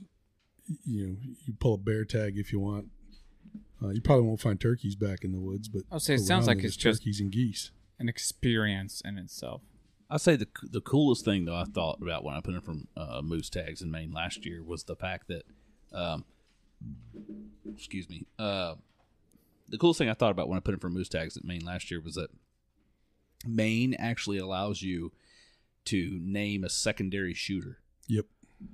and in the event that you can't go, your secondary shooter can still go. You can transfer the tag to your secondary shooter, and they can go on your behalf and still kill a moose. I think both of us named Jim for that one. No, I named Amanda because Amanda wants to hunt Yeah, moose. Moose. Yeah, But I think uh, I named Jim. I'm in. Well, but I- it won't matter. It won't matter if you year, don't but- put me in. I mean, because it's if one of if somebody I know draws a moose tag, I'm going. I, and it won't matter. I mean, um, because if they kill a moose, you ain't got enough friends to get the thing out of there. Yeah. So uh, here's the cool thing about it: we draw. Uh, I, I got to figure it out. I'll text the guy, but I know a guy who has 50 acres of private property or so in Maine, and he's got a, a couple moose coming pretty regular. So we just got to draw his unit, and then uh, he'll be our guide. Where's his unit? I gotta text him and figure it out. You remember Derek? Yeah, oh yeah, yeah, yeah. The one that shot himself in the hand, and then Yeah. Briar bought his gun off of him. Yeah. Derek. Yeah. Yeah. He's got his his family's got private property. They live up in Maine. He's like, Yeah, man, you, you, you wanna hunt some moose in Maine? He's like, just just come and hunt my place. Dude, let's do it. Yeah. What are you tempting me with? I mean, why are we talking about it and not already scheduling it? It's got to be cheaper than Tennessee and Kentucky. For Tennessee, some of us. honestly, isn't. I'd say Tennessee honestly wasn't bad. For you or me or Jim. Dad Well, on the other hand. Yeah, What what exactly happened to your truck? the high the the CP4 pump went out, which is a high pressure fuel pump. And when the high pressure the CP4 pump, which is a bad pump, they don't only put them in Chevrolets, they put them and that that year they were in Dodges as well. Well, Dodge just had a big recall on those things. Yeah. So when the Uh, there's a CP4 lawsuit pump in Chevrolet.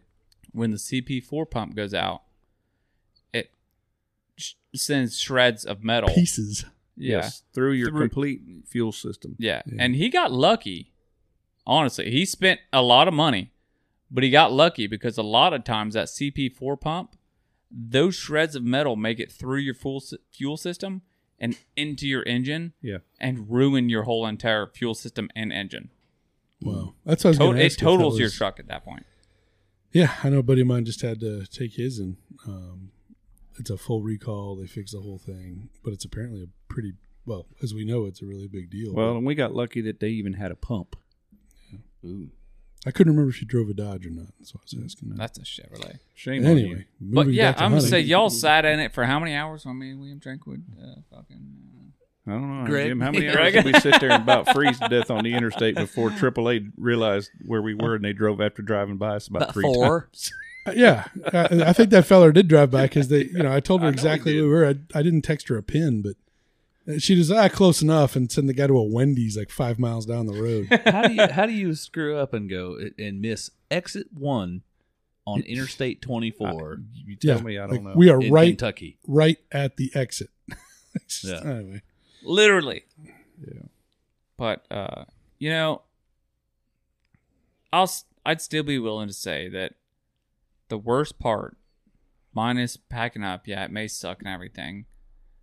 The worst part of leasing a piece of property and then losing it has to be letting go of the memories that you have made at that piece of property. I'll never let go of the memories, man. But I, I'm not want to say letting go, but you, you almost have to like the memories that you looked forward to of making further. It's On it's that the future plans. Yeah, Yeah, because the memories. I mean, I remember when we left the place, place in Blakely and we spent 45 minutes shooting down the tire swing with a 22. yeah. I almost thought about shooting down the tire swing at this. Yeah, You'd have a heck of a time getting to that blue rope. It I know. That rope that was hanging that tire swing there in Blakely was. Uh, I'll take a about shotgun. about two or three weeks away from uh, Yeah. just not having a tire swing on. No, but yeah, I mean, man, you say that, but it was like as kids. Granted, a lot of people wouldn't allow their kids to do this these days, but as kids on that tire swing, there's not a hundred percent doubt in your mind that you don't remember swinging over top of the fire. get a right? good wide You- arch you on it. Yeah, you get people these days that are like, "Oh my gosh, no, that's so That's dangerous." that's one of those. That's one of those. What happens at the hunting camp Stays stays. at at the the hunting camp. yeah. I, I wish I could have been there the night that, that Puddin was standing in front of Tim's trailer and uh, the wind was blowing and he's standing there and ball is a cue, a cue ball on top, no hat on. I gotta and go a buy pecan fell out of that tree and hit him square on the head. I would have loved. I would have loved to have seen You that. remember, like oh, the pecan limbs would fall down, and we would throw them. And I'm talking about this is probably the biggest fire pit we've ever oh, had Oh, out of a hunting yeah. camp. And we would throw the green pecans in there, and then get behind the screened-in pole barn deal. And, and, and stay away, yeah. stay from the shrapnel. You So, would hear yeah. the pecans yap, yap, pop, pop, pop, pop, pop, pop, If pop, you- all if- over that If you didn't know, you can take a green pecan when it's still in that outer hole before it gets to the pecan nut that you know is pecan, pecan grenade. Yeah. and you put it in the fire. It will eject the nut itself out of the flame as a projectile. I remember standing behind that weed throw. Dad's like, "Get behind the screen," and then you That- wop wop wop wop wop wop all over the dang. That I still and uh, there's one projectile that section sections of reminds me the most, but I don't know if we're gonna bring that one up. no, we won't talk about that one. bam- se- sections of bamboo. Oh, my yeah, god! bamboo pops too. So does uh, Cut bamboo outside the knuckles and throw Primers. that in the fire pit. primers pop as well. What are those 208 primers or 209? 209 primers, Yeah, yeah. they pop too when you throw them in the fire. Don't throw We can bring that. Don't that's that's far enough back. fire. Yeah, don't throw two and nines in the fire. You'll end up with shrapnel in your hand. Sorry, Al. I watched that man get a snake bite kit out of the dang camper, take a shot of whiskey, and cut a dang I was 209 gonna say- primer out of the top of his Yeah, I was gonna say I watched that man slug whiskey while Dad cut a two hundred nine out of the top of his hand. It went in his knuckle and went up under, just above his knuckle on his finger. Oh, That's going to require some Bactine. No, uh, uh, still honestly, kicking. he slugged. Yeah, he slugged whiskey while it got cut out, and then the same whiskey that he was slugging, He poured on the on- cut after it got cut out, Yeah. and he was good to go. Wild turkey, to be exact. Yeah. That's one on one. It's good. we had a fella on our lease. Just he was just not cut out, but this fella. I don't, I don't want to mock him. There's other things, but he loved knives, and he had wicked sharp knives, but he was clumsy. Those two don't go together. Yeah. William Scarra. but he would he'd be diddling around with something and he just knew it was gonna happen all of a sudden there'd be slip and you'd be pretty well cut and then another time he was we had a fellow who's had a deer on a g- gambrel and he's trimming it away and he wanted to go over and help. And the guy's like no no, no i got this because he knew something bad was gonna happen. I got i'm all right man. No no let me help. So pulls up the knife starts working around the the ankle. Right right through the tendon next and, and of course the fellow that's working on the wrist is like already got got it peeled down like down to the neck. Brown down in the dirt.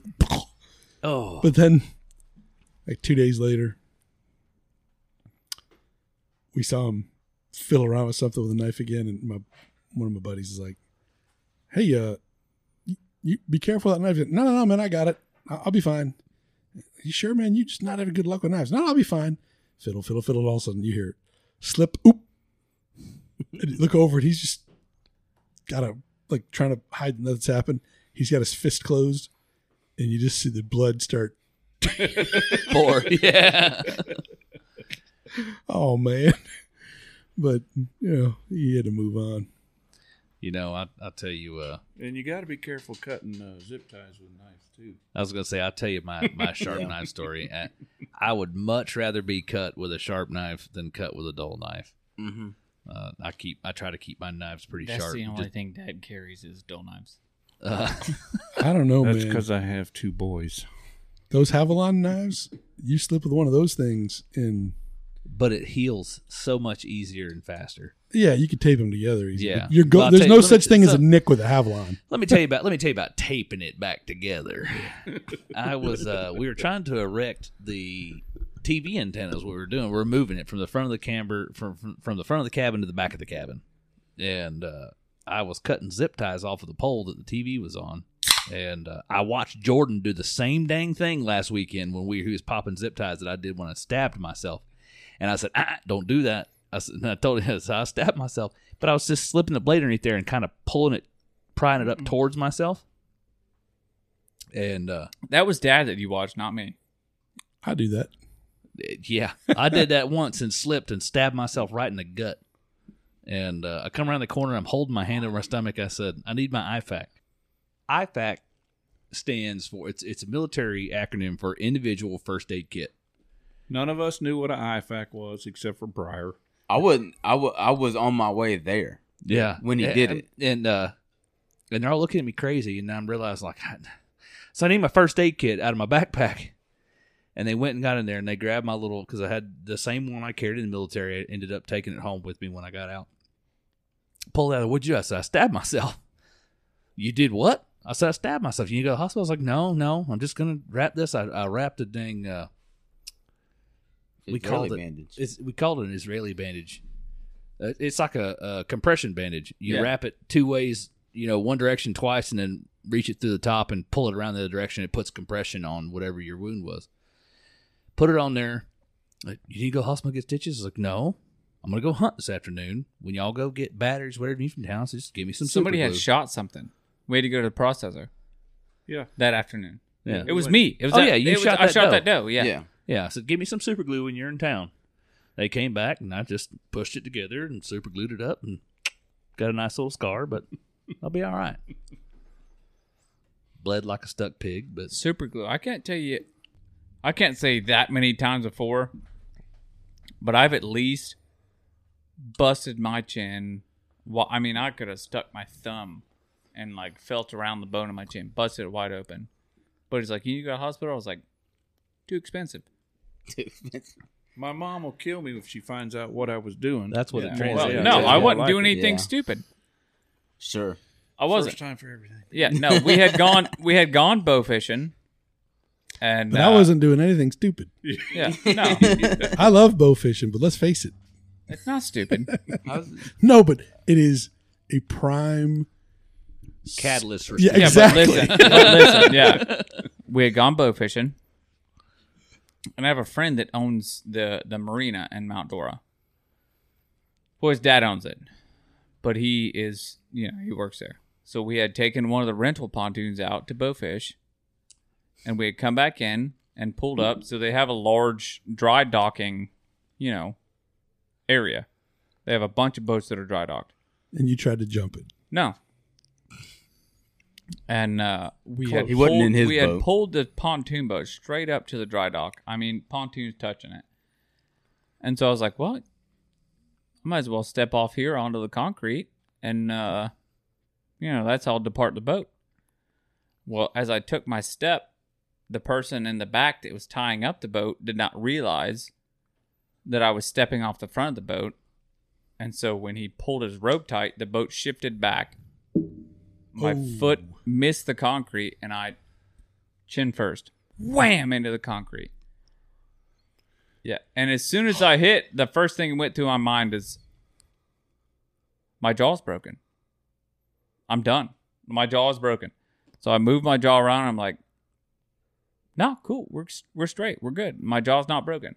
Like you didn't cut your Yeah. tongue off and break And all I, your teeth. I like I like reached up and kind of felt my jaw to like feel if I could feel the bone move because I've broken enough bones, right? I'm like, I could, you know, I'll know if it's broken.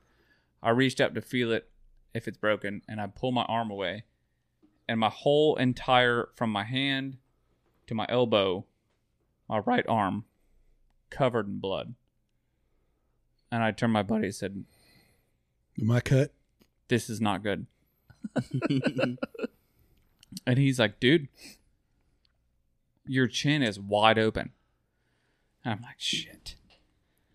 He says, you want to go to the hospital? I said, no. No, I don't want to go to the hospital. So he's like, well, let's go in the shop. And we got some rusty Harbor Freight tools and uh, coated it in probably 80 year old iodine. He gets rusted because iodine just goes ahead and Yeah. kills Yeah. the tetanus. Yeah. and uh, rubbed it in probably 80 year old iodine. Found some uh, half used thing of super glue, super glued it back together. Left the very end of it open. I don't even have a scar anymore. You can't grow a beard with a crap now, but you know. That I- actually, I was prior to- wondering. yeah, I can't grow a beard with a crap. Period. Because you, you don't have a big old gash in your beard from where that thing was. Yeah, you, did no, a pretty good job there, right on the bottom of my chin, right here. Doctor Krebs. Yeah, well, it wasn't Doctor Krebs. It would have been Doctor Joey. But Yeah.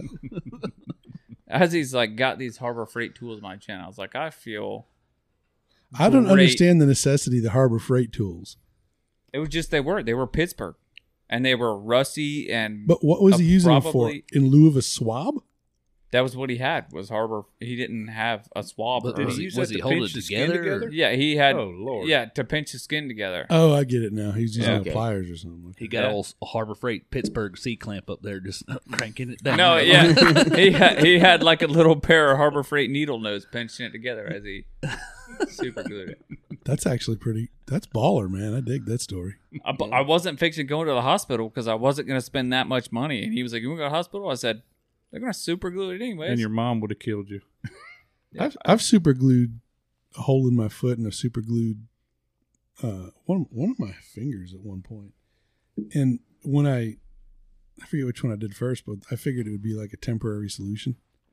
no. And no, man, w- once you go super glue, that you're just gonna ride that out. It's permanent. Yeah. dude that's what the, i mean the hospital uses that most of the time outside of stitches unless you got a long gash hospital's gonna super glue it But I don't, I don't Listen, think it's. I don't think it's the I same not? stuff you're buying off the. I don't- it's a medical Ace grade Hardware. super glue. i don't Yeah. care uh, dollar general super glue is medical grade to me Had I had I not stabbed myself in the stomach, Jordan wouldn't have had a band aid to put on his finger last weekend. 'cause that's the only reason the band aids were in the Right. cabin.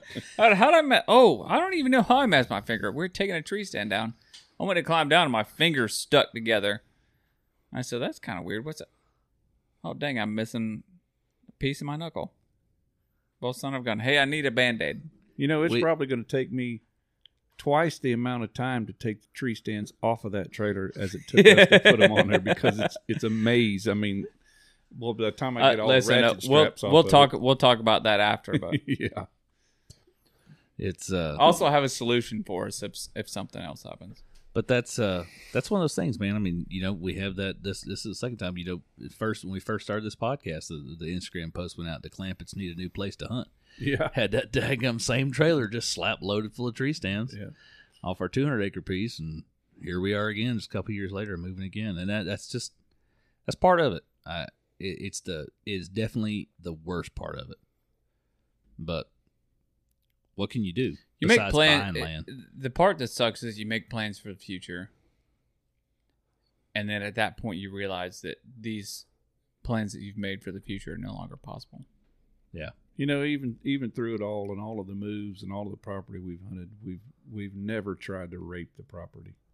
No. We've always Eh. hunted with with try to be ethical about what we're shooting.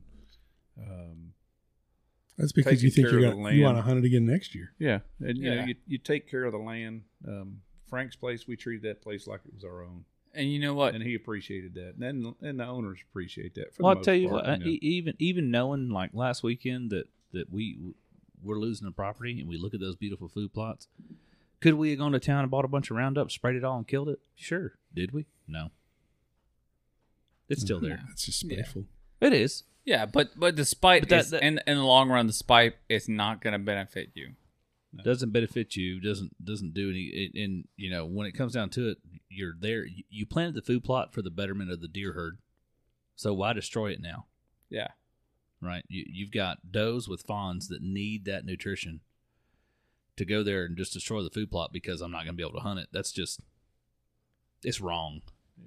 I was just say, you know, if you really think about it, and it might sound kind of crazy, but had we not lost leases over the years and not moved to other places, there's memories that we have now that we never would have had had we moved spots. Yeah. Right? Had we not moved from Blakely, I never would have shot that that one eight point on the creek. And had we not moved from Shellman or Cuthbert, I never would have shot that wild eleven point. I never would have stole your nine. Yeah. Or, or, Yeah. had the, or had the ducks. Oh man. Yeah. That I was mean I mean we had a we had a that piece. solid duck Yep. hole there, yeah. But Terrible. I'm heartbroken. Not half as heartbroken as I am. I We I'm got sure. we, we, we got I'm yeah. sure.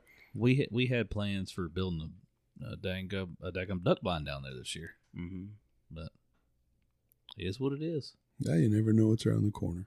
Yeah. On to the next one. I do. If we can get our piece we're hoping for. Hopefully.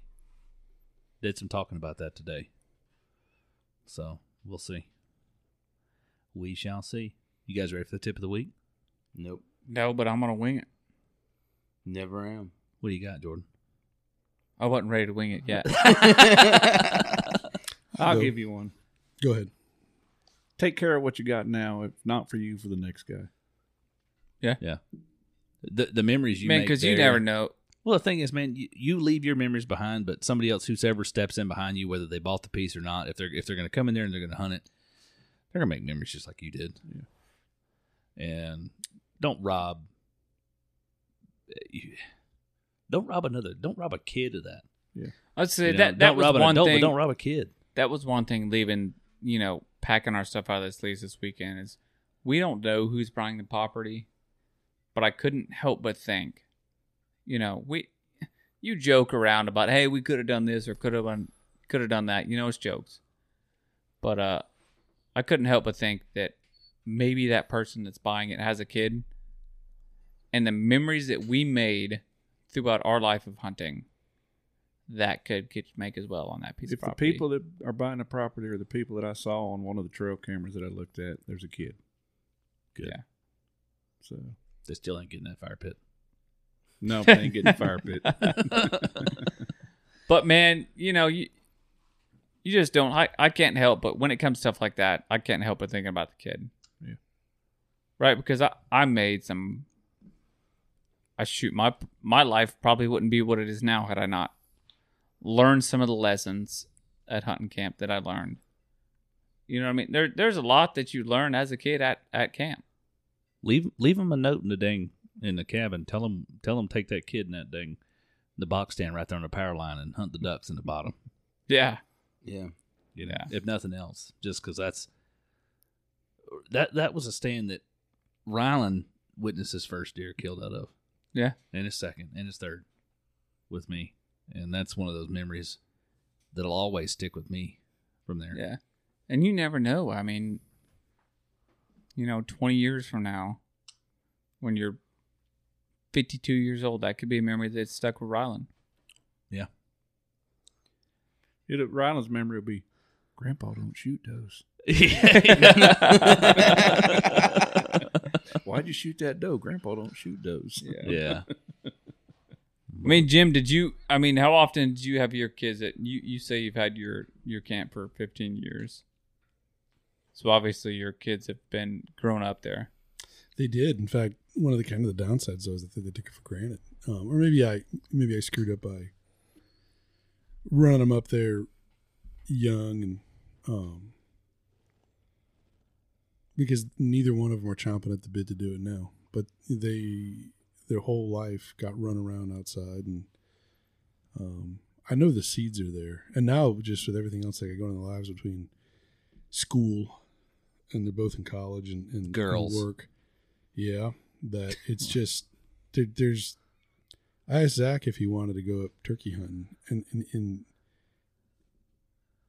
I could tell as soon as I asked him, it was almost like just this burden. He's got so many of the things that are causing him agita that I think that maybe he, he would he would love to take a break, just doesn't have it in him right now. Yeah. So we'll see. You know, it's just uh, they're just in a point in their lives, and when I was their age, I didn't I didn't really have the time either. Like you, I- you always think you want to do, but the reality is you, you just didn't have the time to commit. Shoot, the I was gonna the tell you- year I killed that that nine point. That was the one and only time I hunted that season. Yeah, Yeah. Was that I, weekend? I'll tell you right now that probably out of my having state. been having been young and single, probably the best thing that I had going for me about our lease that we just lost, because oh, we had it for a little bit, uh, was that it was near ABAC, so uh, I was able to meet young- Abraham Baldwin Agriculture Yeah. College. Yeah. yeah, I was Where able they to meet. teach I was. drinking. I was. They were only thirty minutes away, and I was able to meet young single college women and still go to the hunting camp. So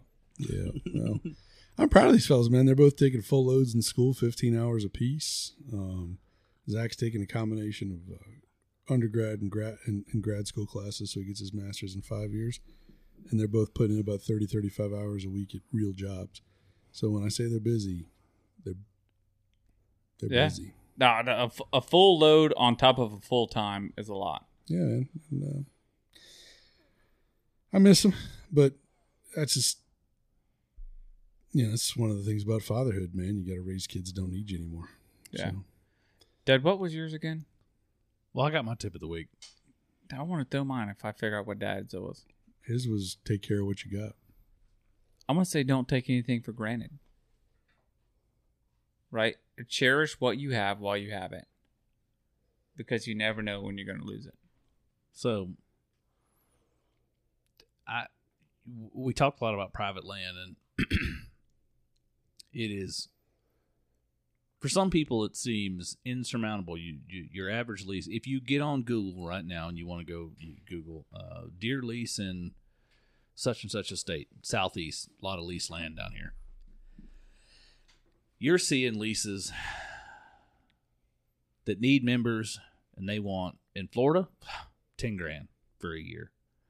In in Georgia, you know, you might find leases that are offering memberships for twenty five hundred bucks, and then you find leases for thirty dollars an acre for four hundred acres, five hundred acres, and that's that's a lot. Um, but you keep looking, and you can find pieces that are inexpensive. You got to get unorthodox about it. Talk to people that know people that know people. Right. Well, you can find leases that you find leases. You find property you can hunt for free. You knock on enough Yeah. doors. I mean, Hunter's got pieces here in Florida. He hunts for free. I've hunted property for free in Tennessee. Uh, it, it's it. Well, I say free. I hunted property for work in Tennessee. We didn't pay anything for it. It's just a matter of not being ashamed to ask people. Well, it's a matter of not being afraid to be told no. Yeah. I just got permission to hunt 10 acres for archery hunting uh, to bring new hunters Nice. up towards Wildwood. Same thing. Just I was seeing somebody, area. they got 10 acres that backs up to a much larger piece. And, um, but as soon as you, you know, you get the eye for it, you're like, this place is loaded with deer. First thing I do is walk in their house. I'm looking through their back window, watching does. I was like, confirmed. And just at the end of it, these are older folks. I said, uh,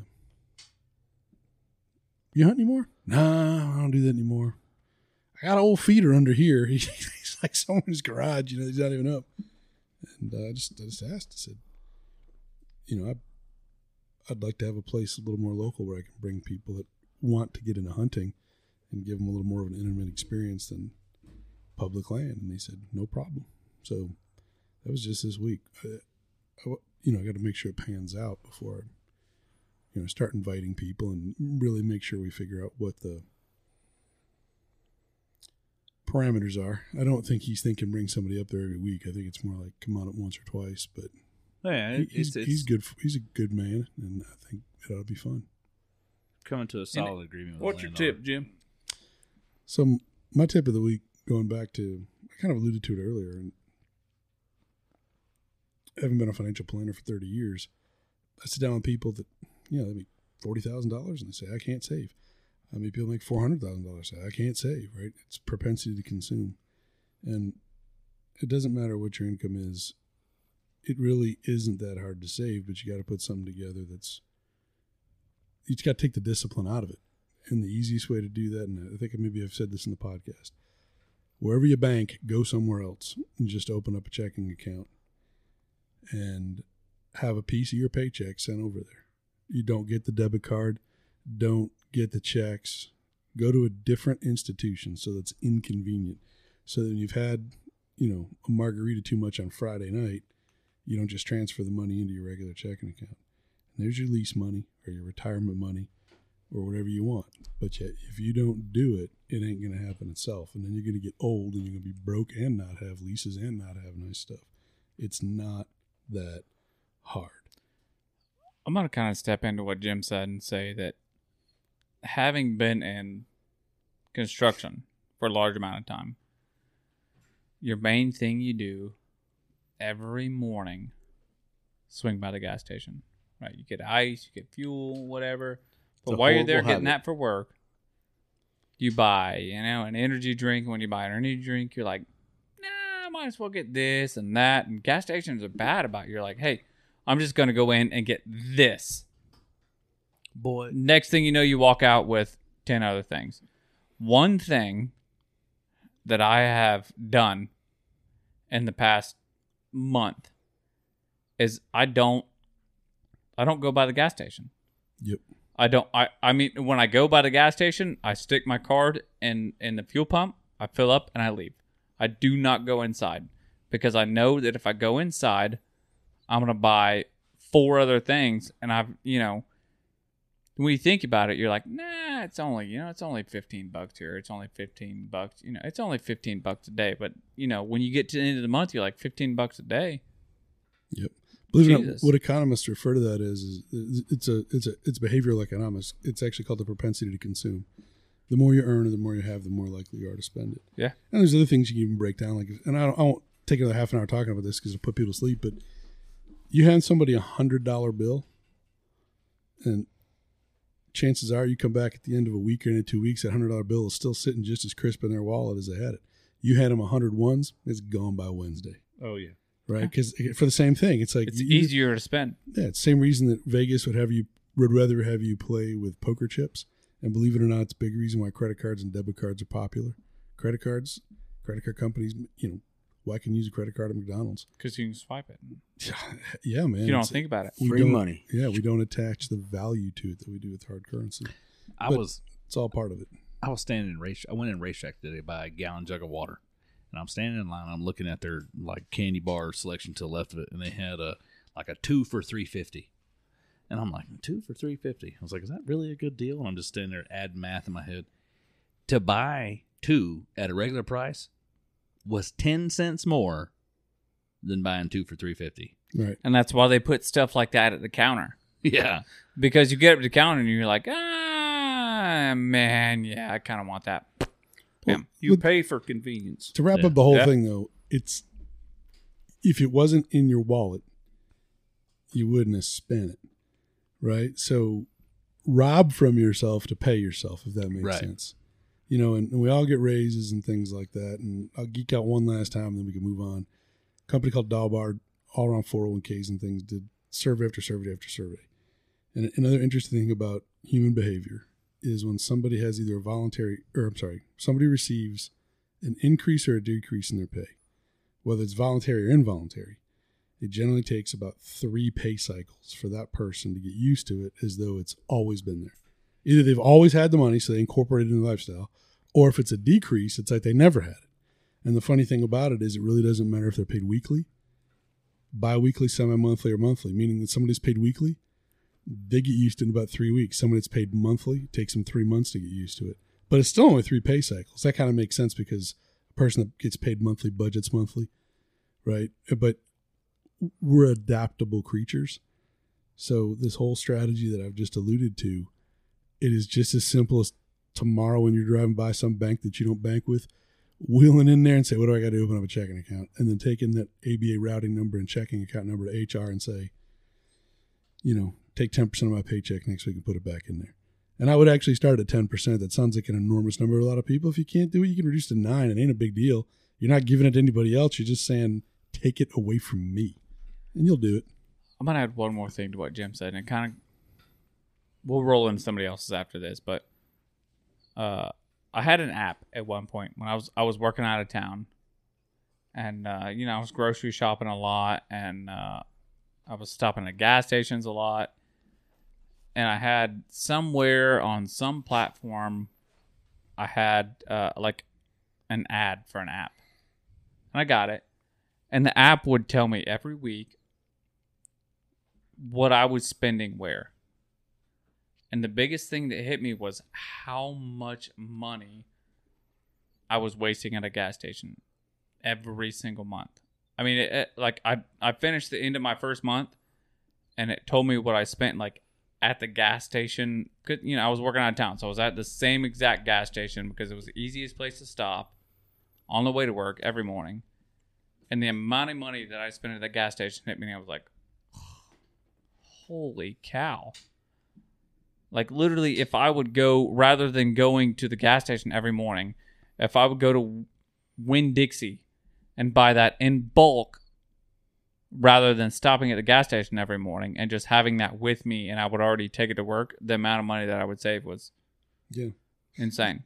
Here's the craziest thing, and I, we got to move on. If you do that ten percent thing, you'll still go to the gas station, and you won't feel like you're spending less because you won't. You won't make ten percent decisions to make up for the ten percent. Yeah. You won't. e- You'll you'll make a hundred little half percent decisions or whatever it is to get there, and it.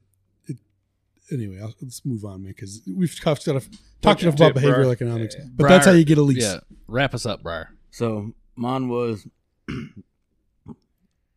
you can always be too busy to get out and enjoy things. So just take the time, get out with your friends and your family and enjoy stuff.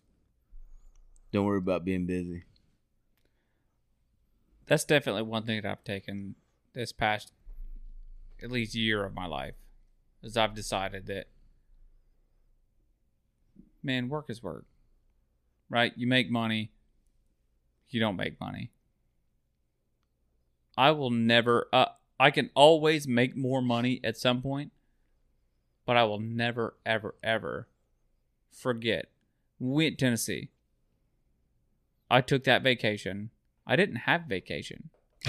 it's like breadstick Ricky. Yeah. It was a sick day. I, I I did I did not I didn't get paid for it. Right? But I told him I was going because I knew that the memories that I made there in Tennessee are something that are going to stick with me for the rest of my life. But I could go the next week and work 50 hours and, and, and or the next two weeks, three weeks, work 50 hours and make the money back that I didn't make that week. But the memories that I made that week are something going to stick with me for the rest of my life. Yep. Well, I'm gonna go ahead and close it out with this this this simple statement: Buy your crawfish bowl tickets. There you Yeah. go. We'll Hey. see y'all next week. Buy your crawfish bowl tickets.